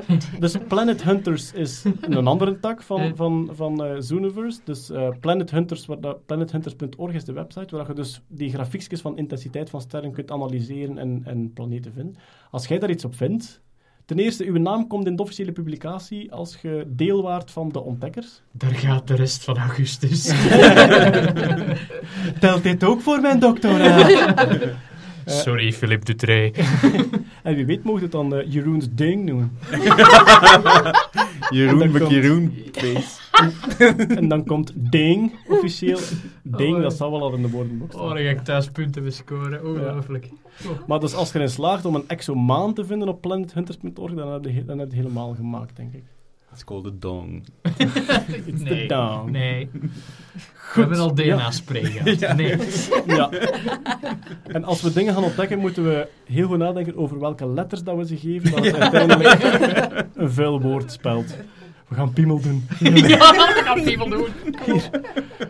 Jeroen Baart heeft planeet P ontdekt. Maar people is lang wachten, kunnen we niks korter pakken. Pik. Gewoon pik. Dat is agressief. Dat is- agressief. Lullo? Plasser. Plasser is nog beter. Ja. Planeet Plasser. En ook in het officieel in de, in de Merriam-Webster over tien jaar. A plasser. It's a very peculiar kind of solar system. Goed, de laatste die ik staan heb is, eh, en ik viel bijna van mijn stoel toen ik het las, Google Glass krijgt een reboot. Ja, dat heb ik gelezen. Google Glass was eigenlijk... Kennen jullie de, de glass holes nog? Dat waren die mensen die, Glassholes, ook ja. die Google Glass rondliepen en eigenlijk iedereen filmde. Dat was een beetje, beetje creepy. Ja. Eh, en, en Google Glass is eigenlijk een beetje gefaald. Vooral ook omdat in die tijd, dat was nog voor de tijd van Oculus Rift en, en virtual reality en, en goede sensortracking, Ja.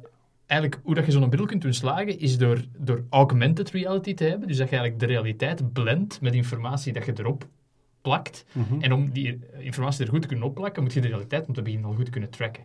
Eh, dus wat ze nu aan het doen zijn, is die Google Glass proberen te relaunchen. eh, met gemikt op het bedrijfsleven. En het zou dan vooral bij eh, mechaniciëns en mensen die daar ingewikkelde apparatuur, zijn de vliegtuigen en zo, in elkaar steken zijn. Omdat die kunnen eigenlijk een soort van handleiding live in hun zichtbeeld hebben, dat die eigenlijk alleen maar moeten bezig zijn met hun, de componenten, met wat dat ze zien. Zo min mogelijk afleiding en alle informatie ter plekke wanneer dat ze het nodig hebben.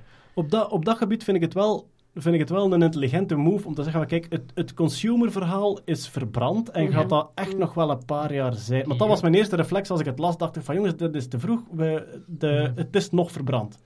Maar als je het zo functioneel inzet, Absoluut. vind ik het wel, ja, vind ik het wel een goede move. Het is ook direct inzetbaar, want ik kan me voorstellen, als je zo een vliegtuigmechanicien bent, de, de, als je een fout maakt, zijn de gevolgen gigantisch. Mm. Ja, En als je dan een verbetering kunt aan dat proces toevoegen, zelfs Ja. al is het met een verbrand consumerproduct. eh, was er nu, was er nu geen een Belgische student die een, ehm, een augmented reality voor, voor IKEA-meubels gemaakt had? Dat je dus... Ah, cool, dat je, dat je je tubjes ziet waar dat ze zo moeten steken. Ja, ja, dus dat je thuis... ja. Want eh, bij, bij IKEA sowieso, je, kon al, je kon al je, eh, je woonkamer filmen Ja, en daar meubels ja, in zetten. ja, hè. ja. Dat, dat kon al. Ja. Maar nu was het, ik geloof, tijdens het samensteken, dat je echt kon Ah. kijken en dat hij zelf kon zeggen van, kijk, dat Ja. feestje moet nu Ja. daar en dat tubje moet Ah, daar. wel, maar hetgeen wat ik me heel erg afvraag bij Google Glass, ik vind, ik vind dat raar dat dat is... Ge... Allee, ik vind dat niet raar dat dat is gefaald. Maar wat ik wel raar vind, is dat ze niet in de eerste plaats hebben ingezet op... En dat zeg ik altijd, op, de, op reële noden van reële mensen. Bijvoorbeeld mensen met een beperking. Ik weet nog dat je uitkwam, dat er heel veel mensen in de disability scene heel enthousiast waren. En die zeiden van, oh, maar dat gaat geweldig zijn voor dove mensen, dat gaat geweldig zijn voor blinde mensen. Je kunt bijvoorbeeld real-life eh, ondertitels Ja. gaan, gaan geven. Je zou voor blinde mensen, eh, als er een goede objectherkenning is, zou je daar ook heel veel mee kunnen doen. Hè? Ik bedoel, Die heeft Microsoft nu gebouwd, een objectherkennende bril. is het waar? Voor blinden, ja. Ah, wel, Wat is- kijk, voilà. Want er zijn al die mensen die met hun smartphone eh, in de supermarkt gaan shoppen. Hè? Dus die, Ja. die, die iets vastpakken en dan eh, filmen met hun smartphone. Ja. Je smartphone zegt van dit is dat. Daar is ook een crowdsource Ja, voor, maar dat is niet, dat Is niet al- altijd artificiële intelligentie. Dat is meestal een andere mensen die een app hebben en die beelden zien en wel Ja. kunnen zien en dan zeggen het is dat. Ja. Dus dat dat, is dat waar, is een, maar dat dat is een app die je openstaan hebt en iedereen die blind is en in de supermarkt komt, die kan die app openen en dan is er iemand anders elders ter wereld die zegt van ja, ik ben beschikbaar. Dan zegt hij, waar staat de zeep? En dan filmt hij gewoon. En dan zegt Oh hij een my. andere persoon. Je kunt er keiveel mee misdoen. Ja, Ja, dat Jeroen. is zeep. De wereld wordt draaiende gehouden door mensen die daar niets mee misdoen, Jeroen. Nee, de cola komt tegenwoordig in zo'n fles met een eendehals. Schenk maar in. nee, maar wat dat je zegt van die disability, eigenlijk die Google Glass was gewoon eigenlijk brakke hardware. Dat, dat, dat was helemaal geen sterke processor. Dat was, ja, dat was een, een demo-product. Dat was gemaakt voor mensen die al lopend mails wilden dicteren en, Ja. en sms'jes sturen. Dat is niet... Dat was is niet echt heel hard over nagedacht. Nu, ik vind eh, op zich de, de Google Glass, en bon, ik, ik, eh, ik ben heel benieuwd en nu naar de relaunch en het feit dat dat op bedrijf gaat, vind een geloofwaardiger verhaal dan de eerste consumer eh, launch. Maar alles wat ik nu vind over die consumer lancering is ook een beetje hinein, hè? want ja, dat vind ik waarschijnlijk de belangrijkste functie van, van, van Google Glass, dat bij alle onderwerpen die wij bespreken in dit soort podcasts, dat je altijd moet bedenken van, wauw, dit wordt de toekomst, tenzij het een Google Glass verhaal wordt. Ja. Want daarvan dacht iedereen toch ook van, Maar- oh, dat is de volgende stap en eh, weg denk- met de cellphone. Als en- we Maar ik denk dat mogen geloven, geen killer app, heb ik vandaag gelezen. Google Glass had geen killer app. Eh, dat is het probleem wat dat virtual reality nu ook nog altijd tegenhoudt. Je hebt Ja, van die games die het een beetje kunnen, maar er is nog altijd niemand die zegt, daar, daar heb ik virtual reality voor Ja. Dit kan niet anders. Oh, Ah, maar ja, de maar- dat van, ze- de juist zeiden van dat een hardware nog niet op punt Ja, dat was een ander probleem. Ja, oké, maar dat lijkt me dan toch het, het eerste probleem, niet? En als je dan... Als je als- disability mensen wilt helpen, is... Ah, maar ja, maar dat, ik, ik denk, allee, daar geloof ik heel erg in, dat technologie altijd begint vanuit de noodzaak op dit moment voor dit probleem. En dan pas gaat dat naar de grote massa. Ik ken geen enkel voorbeeld van, van spreek mij tegen, hè, ik ken geen enkel voorbeeld van, van, van life-changing technologie die, die, die is begonnen vanuit goh, een gadget ja, de idee. smartphone. Een smartphone, ja. Heel, heel, heel, functio- functioneel voor het brede publiek. Een big. Of porno, Dat is niet dat waar. dat is- nee, want een touchscreen bijvoorbeeld, dat had je al in ziekenhuizen. Allee, ik bedoel... Dat is begonnen in CERN, ja. De, Ja. de touchscreen is, is ontwikkeld in CERN, maar, maar is toch eigenlijk echt voor de eerste keer naar consumer gekomen via, ja, via, de, via de, de, de smartphone dan. En daar zat niet echt een functionele tussenstap tussen. Er, waren al, er waren al Ja, touchscreens. je kon dat Eh, op je bank ook wel doen? Ja, Ja, voilà, bijvoorbeeld. ja. Ja, voilà. Op de bank, ja. Oké, ja. Maar het, augmented reality verhaal, ehm, dat Google Glass gefaald heeft, inderdaad, omwille van het feit dat ze gewoon te snel waren en te beperkt, te exclusief. En niet in een businessmodel gedacht hadden van, oké, hoe kunnen we daar geld uit halen, zodat we dan een breder model kunnen doen. Wat dat je nu merkt bij augmented reality, is dat zowel Google als Apple daar nu wel keihard softwaregewijs op inzetten, omdat de smartphones technologisch sterk genoeg zijn om het te kunnen doen.